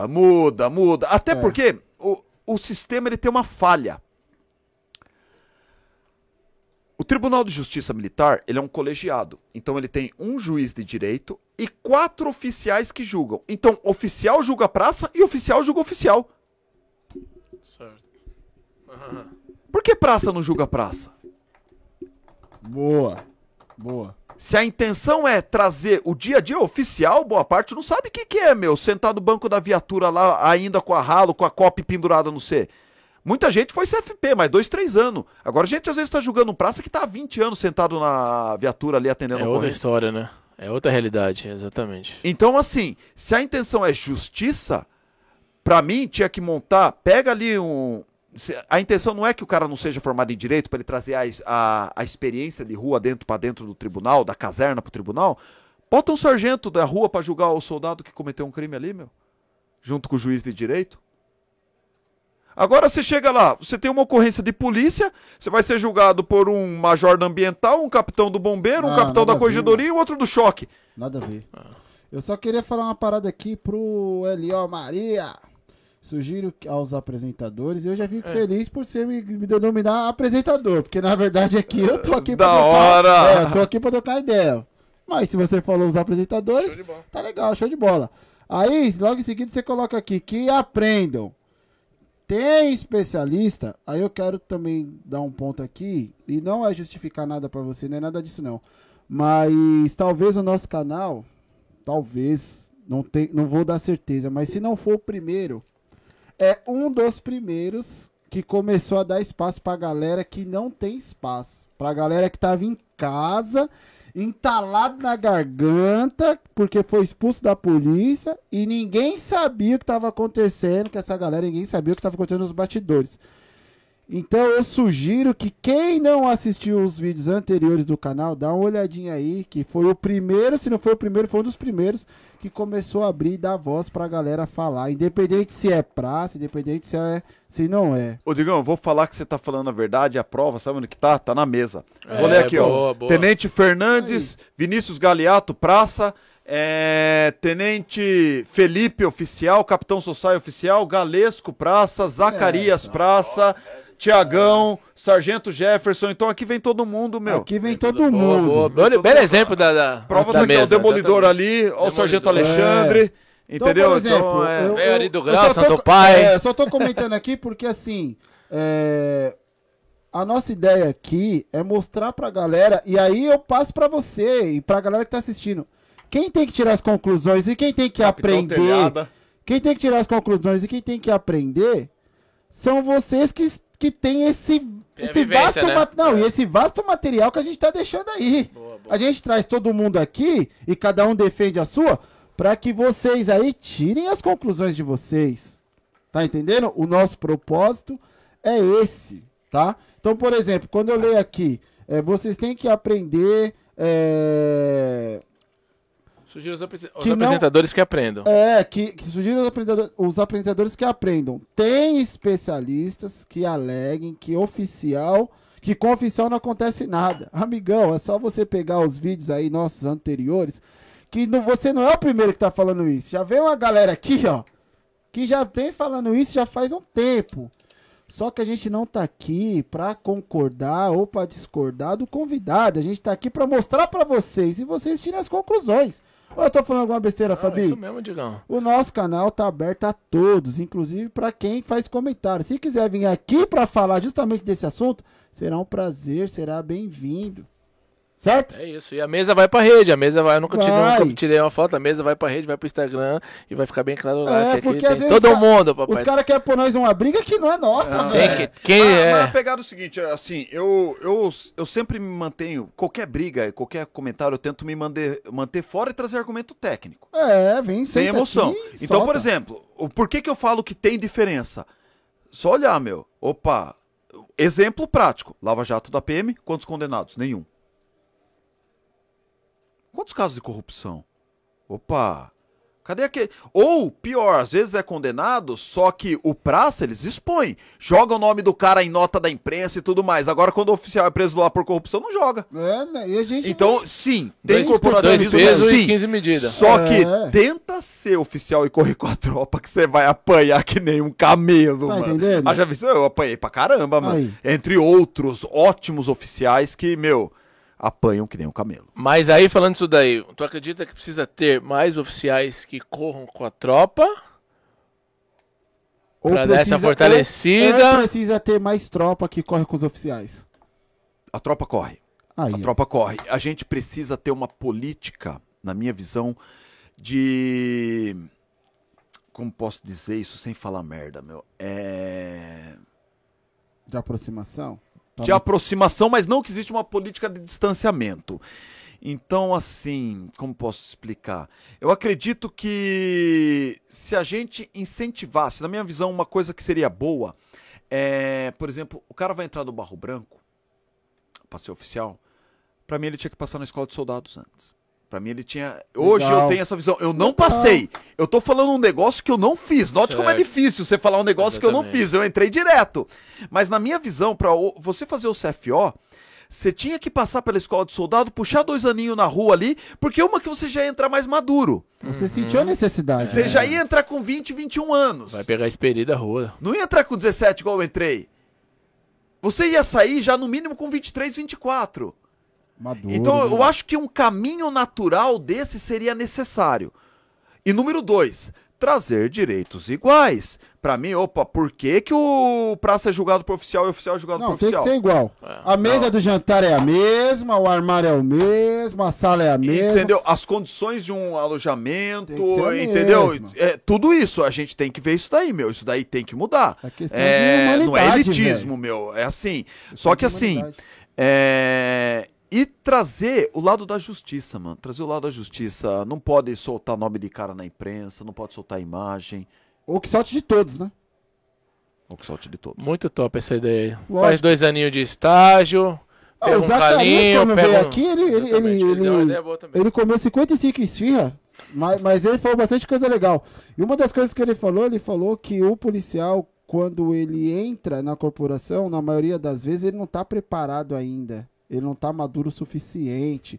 Ele não teve experiências posteriores a essa que pode, pelo menos, não é preparar, porque a gente sabe que o campo de batalha é diferente do treino, né? Mas ele foi muito feliz quando ele fala, a maioria dos que assumem e que vestem uma farda, ele não teve experiência o suficiente pra encarar essa responsabilidade que ele vai ter a partir dali. Às vezes é um moleque de 18 anos. Meu, eu entrei com 17. Aí, 17. O que é Sorocaba perto do Capão Redondo? O Solano falou isso também quando veio aqui. Entrou com 17 também o Solano. Só o Capão Redondo, meu, é 500.000 pessoas lá no Largo do Capão, lá, meu. O Solano falou que jogava videogame num dia, no outro dia ele tava indo pro Barro Branco. Um dia eu tava jogando bola lá, e no outro dia, nossa, eu tô num quartel, meu. Sei lá, é algo de assim pensar. Tem razão, né? Muito louco. Olha o Zé Fominha aí. Zé Fominha, moleque doido. Obrigado pelo retorno aí. Eu falei com o Zé Fominha hoje, passa né, o endereço mano? É que nem vai fazer uma visita. Eu falei com o Zé Fominha hoje, eu só esqueci a terra do tio Sam que você está, meu Zé Fominha. Ele colocou, Ribas é monstro demais. Forte abraço, hein? Zé Fominha. Mandou um... É euro, né, pai? Pelo amor de Deus, tem que respeitar o Zé Fominha. É euro, papai. Edson Sábio mandou, Ribas é demais. Sempre solícito no Instagram. Abraço, irmão. Mandou essa daí pra você. Boa, hein? Valeu, Edson Sábio, tá sempre presente aí, parceirão, hein, meu? Truta mesmo. Valeu, Edson Sábio. Obrigado, bola, hein, meu? Mano, sensacional, velho. Pois é. Pô, eu... Chama, Fabi. Show de bola. Caraca, mano, me fugiu uma parada que eu queria falar aqui, mano, porque eu fico escutando você falar e vendo a sua experiência e... a sua parada psicológica, a sua convicção é muito grande, é muito gigante. E me admirou de forma que, sabe, eu fico aqui com meus botãozinhos, né? Como eu digo, meu tech é pequeno, meu neurônio estão em evolução. E eu falo, caraca, mano, que segurança, que convicção e que história de vida brilhante, mano. Brilhante demais, entendeu? Valeu. Eu tenho certeza que isso só vai agregar na vida de várias pessoas. E hoje, você tá aqui, pô. Um brilho no olhar, uma roupa boa, com excelente dicção, sabe? Mas assim, teve puta de uma batalha, de um estudo, de aprender com quem chegou primeiro, de acreditar nos seus projetos, nos seus ideais. E pra galera que tá vendo, é possível pra qualquer um, né? É possível pra qualquer um. Cara, muito obrigado, velho. Obrigado. Eu que agradeço, de verdade, eu que agradeço, mano, de coração, meu. Show de bola, velho. Da puta, hora, que inspiração. Meu. Da hora, meu. Não sei se... Me desculpe por tomar um pouquinho do seu tempo. Não, que isso. Só pra compartilhar com a galera algumas coisas. O tempo é nosso, mano. Que eu acho que talvez a galera não sabia, né? Não tava sabendo e eu vou... Eu acho que nós estamos aqui em família, acho que eu posso expor isso daí, né? Porque é difícil, cara. Eu fico... Não é que eu fico bravo, nem chateado, mas eu não acho justo algumas coisas que eu leio às vezes, sabe? E eu acho que essa daqui a gente vai ter que falar. É o seguinte, vou falar uma coisa pra vocês, ó. Quando a gente começou o nosso podcast, que veio o primeiro oficial, primeiro veio o pessoal do bairro, né? Sim. Aí o pessoal falou que o nosso podcast só devia maloqueiro, né? Lembra disso? Uhum. Pô, mas só vai maloqueiro? Aí veio o primeiro policial, foi o Capitão Solano. Cara, um cara super gente boa. É uma pessoa excepcional, meu. Foda demais, mano. Maromba Solano. Não tenho nada pra falar do cara. Comigo, com o Fabiano, com o meu irmão aqui, uma humildade extrema. Ah, mas lá fora. Tô falando da experiência que eu tive com ele. Ele foi o primeiro oficial. Aí, quando veio o primeiro oficial, teve uma galera até do nosso bairro e falou assim: porra, velho, vai levar a polícia no seu podcast, velho. Eu falei: amigão, seu vizinho viu no podcast, você não assistiu, velho. Seu parceiro, o cara ficou 4 horas aí. Nem você, nem a esposa do homem assistiu. Só pegar um gancho. Tem uma coisa que ninguém vai poder falar de nós. Não. Nós demos pra oportunidade para todo mundo. E a primeira oportunidade aqui, foi para quem? Foi para quem? Aí, nosso aqui, da nossa periferia, da nossa realidade. Aí, você vê a nossa luta, hein? Aí depois veio 3 ou 4 praças em seguida. Pô, mano, vai ficar levando polícia no seu podcast, irmão. A gente sempre bateu de frente. Lá é pra gente trocar ideia, não significa que eu gosto de todo mundo e a galera também talvez não goste da gente, mas a gente tá lá pra trocar uma ideia e ouvir as pessoas, mano, sem julgamento, sem nada. Quem tá assistindo aqui, só pra você ver. Aí, veio mais 3 ou 4 oficiais em seguida. Boa, mas agora no seu canal só vai oficial. Aí os praças, bom, no seu canal só vai oficial. E tal, eu falei: irmão, mas você não assistiu 4 vídeos atrás? Pô, mas cara, não sei o que e tal, bababá, bababá, bababá, enfim. Aí, cara, começou a vir os caras que foram expulsos da polícia. Aí o bicho pegou fogo. E eu vou abrir pra vocês aqui que vocês não sabem, tá? Teve gente que ligou no meu celular, no celular do Fabi, e falou: mano, vocês vão levar esses lixos. Vão receber essas merda. Esse era o termo. Ô, meu, você não sabe o que eu ouvi. Aparecer em foto com esses caras, aparecer podcast com eles. Você não sabe falando, né, mano? Você vai levar... Mostra as mensagens, tá aqui, meu. O canal de vocês vai acabar, velho. Cara que eu tinha por amigo, me escrachou em grupo, mano. O canal de vocês vai acabar. Foi ou foi, Fabi? Foi. Você vai levar esses lixos no podcast de vocês, o canal vai acabar.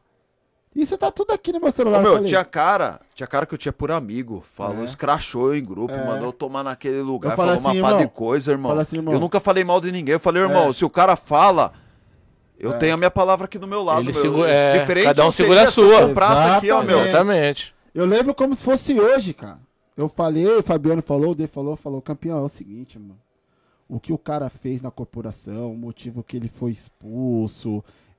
ele vai lá e vai trocar uma ideia, mas quem sou eu pra denominar uma pessoa como lixo, mano? O cara vai sentar lá e... Mas o canal vai acabar! Coincidentemente ou não, foi na mesma época que nós perdemos um patrocínio que a gente tinha. Foi ou não foi? Foi na mesma época. Coincidência ou não. E mantemos. Não chamamos só um. E não foi só uma vez. Chamamos 2 vezes a mesma pessoa, 3 vezes, 4... Chamamos várias pessoas, chamamos várias pessoas. E nós seguramos essa bucha aí. Aí acabou essa galera, veio um oficial. Aí, a própria galera que não sabe que a gente segurou os denominados como lixo, tem a capacidade de colocar no comentário que a gente passou a mão na cabeça de um oficial. É, exatamente. Pô, depois de perder patrocínio, depois de bater de frente com vários oficiais falando que no nosso canal a gente ia levar quem a gente quisesse, depois de ter brigado com todo mundo nos bastidores, o cara tem coragem de colocar no comentário que a gente passou a mão na cabeça de um oficial. Perdemos até patrocínio por ter levado os caras, por ter trazido os caras que foram expulsos da polícia. Eu sou obrigado a endogar uma parada dessa. Perdeu um patrocínio, bem lembrado, Digão. Fomos chamar de pipoca. É. Né? Tá pipocando aí. Tá pipocando, não. Tá levando lixo no seu podcast, eu não vou assistir mais. Teve oficial que tinha relacionamento com a gente, o cara não conversou mais com a gente porque a gente trouxe ex-policiais aqui, velho. E o cara vem falar pra mim que a gente passa a mão na cabeça do cara que é oficial. A gente só tomou na tarraqueta. Por quê? Porque a nossa ideologia é a mesma. O nosso canal continuará recebendo... todos e vamos tratar todos bem. Sabe o que eu acho, cada mano? Um resolve sua treta aí fora. Aconteceu comigo isso daí, meu. O dia que foi o podcast com o Andrige lá, meu. E assim, ele tem o projeto dele aí, meu, de luta e tudo mais dele. Tem coisas que eu comungo, tem coisas que eu não comungo. Lógico. Tem coisas que eu concordo, tem coisas que eu não concordo. Entendeu? Somos pessoas, somos humanos e a gente diverge. Eu não tenho medo de divergir de ninguém. Aí o cara me mandou uma mensagem, meu, você tava com o cara lá, o cara falou mal de mim e tudo mais, né, meu? Eu tenho o maior respeito por esse cara, né, meu? Só que o cara foi bem respeitoso comigo, né, meu? Fiquei chateado, tudo, né? Falei, irmão, não falei mal de você, pelo contrário, eu falei bem. Entendeu? E é um cara que eu tenho um carinho no coração, né? Aí o cara chegou com o mau jeito, falou tudo, mas cortou contato comigo, não trocou mais ideia, né? É. Aí, mas tudo bem, respeito. Eu respeito porque o cara chegou com respeito. Agora teve cara que eu tinha por amigo, meu, mandou uma pá, isso, aquilo, cara, isso. Eu falei, irmão, eu não falei mal de ninguém não, mano. É, velho.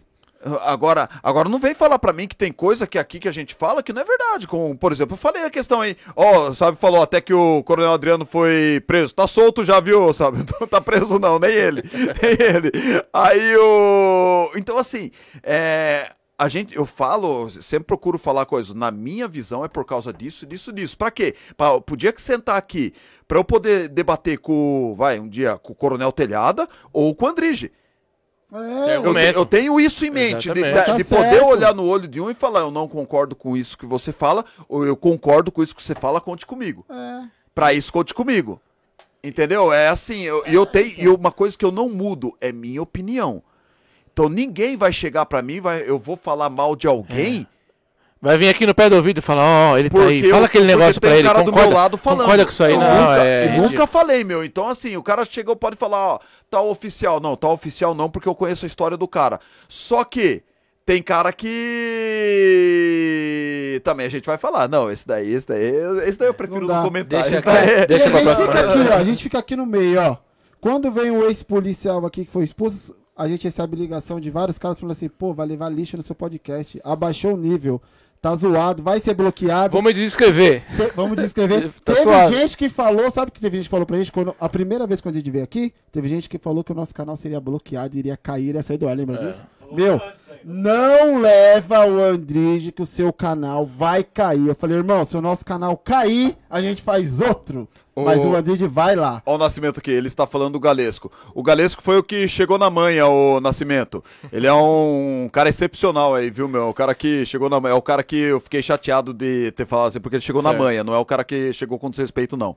É um cara decente, entendeu? Pra caralho. A gente ficou no meio. Quando veio o pessoal que foi expulso, a gente ouviu isso. Quando Cristiano Hideki, era meu motorista, hein, meu? Ficou preso comigo um ano, mano. Esse cara é excepcional, meu. Cristiano Hideki. É, meu bom. É você que vai sentar aí na sequência, esse é Cristiano. Truta, hein, meu? Ficou aí, ó. Você vai sentar aí na sequência. Esse é irmão, hein, meu? Sim. Esse é irmão, hein? Putz, meu. E, ó, um dos melhores motoristas de Blazer que eu já vi, meu. Esse cara já salvou minha vida, mano. Aí, que da hora. Não, uma vez ele vai lembrar uma ocorrência na Robert Kennedy. Conta esse caso aí, pô, mas antes de você contar esse caso... Não, mas negócio de acidente, negócio de pá mesmo. Deixa aqui, eu não perder o fio, porque eu ia falar do Sérgio Santana Pai e ia mandar um abraço pro filho. Sérgio Santana é o seguinte, ele é vereador lá de Santos, policial reformado, esteve aqui com a gente, veio aqui... Verdade. Tem uns projetos muito top lá em Santos, e ele colocou aqui, ó... Pra mim foi o primeiro canal, e foi o primeiro que me deu espaço também.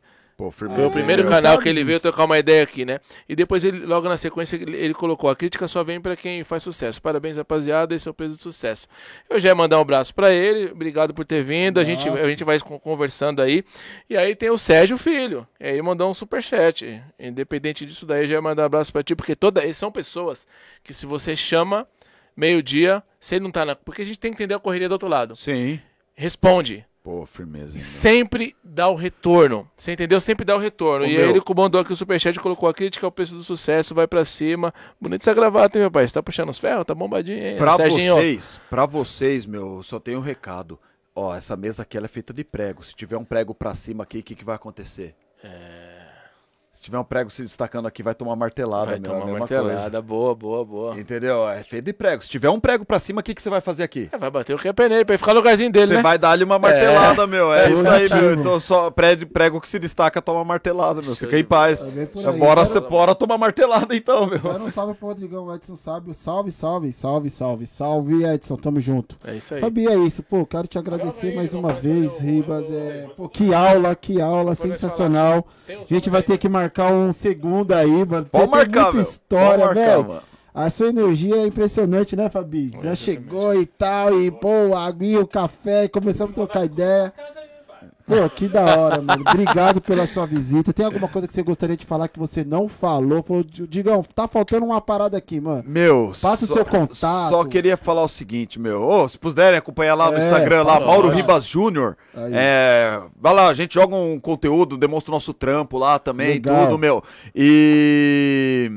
Legalidade no Ar no YouTube é um canal meu que eu ponho vídeo de bagulho de polícia, ensinando umas coisas e tudo mais, a gente faz um negocinho lá. Meu, parabéns, meu. Putz, que lugar, que da hora, que humildade, puto estúdio da hora, meu. Fiquei assim, muito feliz mesmo de estar aqui hoje. Foi assim, passou voando o tempo, meu. Espero ser convidado de novo, se me aceitarem aí de novo. E é o que eu falei, meu, pra toda a galera aí que tá assistindo, meu, se eu pudesse falar uma coisa, meu, pega todo mundo que às vezes vê, a gente fica nesse fogo, né? O A falou de B, o B falou de A. Irmão, forme a sua opinião. Velho. E não é mal algum eu concordar com parte do que o Fábio fala e concordar com parte do que você fala. Tudo certo, isso aí. Entendeu? Só que eu tenho essa filosofia, eu sou amigo de todo mundo, mano. Eu sou amigo de todo mundo, eu sou um cara que, meu, eu tenho... Quem me ligar vai contar com o meu apoio aí, meu. E tamo junto, meu. Aí é o seguinte, ó, o Cabuchum aqui, ó. Ó, Cabuchum, que eu tenho ocorrência com ele lá na Sul, hein? Aí, firmeza, Rocan lá da Sul. Show de bola, vamos pegar esse contato tudo aí. A sua rede social, dá pra... Fala de novo a sua rede social. Mauro Ribas JR do Instagram e o canal Legalidade no Ar, que a gente trata de uns temas de polícia lá. Show de bola. Aí quem viu aí que não conhecia, pô, tô no BO, preciso de uma ajuda, de uma consultoria, ou não sei, eu quero contratar. Aí também. Como é que faz? Direto no direct lá. Direto no direct. Direto no direct. Irmão. Valeu. Você é fominha. Obrigado, Ribas, mais uma vez. Deus abençoe. Ele vai soltar o vídeo do Vini aí, mano. Do Vini do nosso patrão aí da pizza. Oi, a pizza? Cadê a pizza pro Ribas? Tá no QP, pai. Tá cheio, já tá aí? Já. Opa!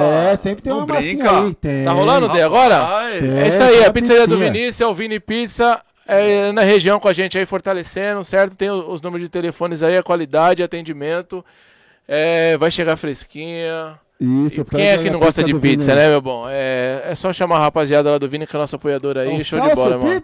Celso Pizza, vulgo Vini, sempre atendendo aí com qualidade, hein, Nascimento, mano? Falando aí, ó, manda um abraço pros CAC, ó, um abraço, hein, meu, sou abraço, IAT, Nascimento. Eu gosto mesmo disso daqui, meu, o negócio é uma luta nossa aí, meu, e se Deus quiser a gente vai conseguir evolução aí nisso daí, show, Nascimento? O Nascimento é o seguinte, quando for renovar aquela parada anual lá, já sabe, aqui, ó, Clube 24HS, papai, os caras dão atenção da hora lá. Esse clube? Vou lá conhecer aí. Fica Alameda Araguaia, 1443, Alphaville, se você for, 24 horas o clube lá, certo? Atendimento top. O dia que você quiser ir lá, a gente articula que a gente vai junto. Demorou. Beleza? E quando vocês estiverem lá pra Sorocaba, ali na divisa ali com o Salto de Pirapora, tem o Blackbird. Um puta de um stand da hora, outdoor, assim, pista de até 60 metros, da hora, meu, tirar com a puma lá, se tiver um fuzil também, é show de bola, com um rifle legal lá. Blackbird, o pessoal faz uma feijoada de sábado lá, quinta-feira tem um jantar, o pessoal faz um jantar lá só pros CAC lá, um negócio da hora. Qual é a distância da pista lá? Meu, é perto. Tem pista de até 60 metros. Não, mas pra mim tá muito perto, 60 metros. Tá sniper, né? Rapaz, sai de longe, filho. Rapaz. Mal ele sabe que os últimos tiros que a gente deu lá tava quanto? Olha, chegando os caras aí, ó, o Denis, meu, foi da força lá com a gente. Denis, manda abraço pra rapaziada aí, então. Um abraço aí, Denis. Ó, o pessoal da força dos 50, todo mundo aí, meu. Ô, Zé Fominha, eu falo meu demais mesmo, viu? É meu jeito mesmo, desculpa. Zé Fominha jogando aí. Rapaziada, Denis Nego Velho que chegou agora aí, nós estamos finalmente, mas o vídeo vai ficar aí na rede social, vai eternizar. Você que não se inscreveu no canal, se inscreve. É um meio de você dar uma força pra nós, se inscreve aí, mete o dedo no sininho, você que é um cara bom de dedo, né, mano? Mete o dedo no sininho, dá uma tocadinha no sininho, pá, ativa todas as notificações e o vídeo vai chegar pra você, papai, se não, entendeu? E vamos que vamos. Obrigado, se inscreva no canal, compartilha, corte Solta Pai. Obrigado, Ribas, doutor Ribas, sangue bom de verdade. Satisfação total, as portas estão sempre abertas, mano. Solta Pai Podcast!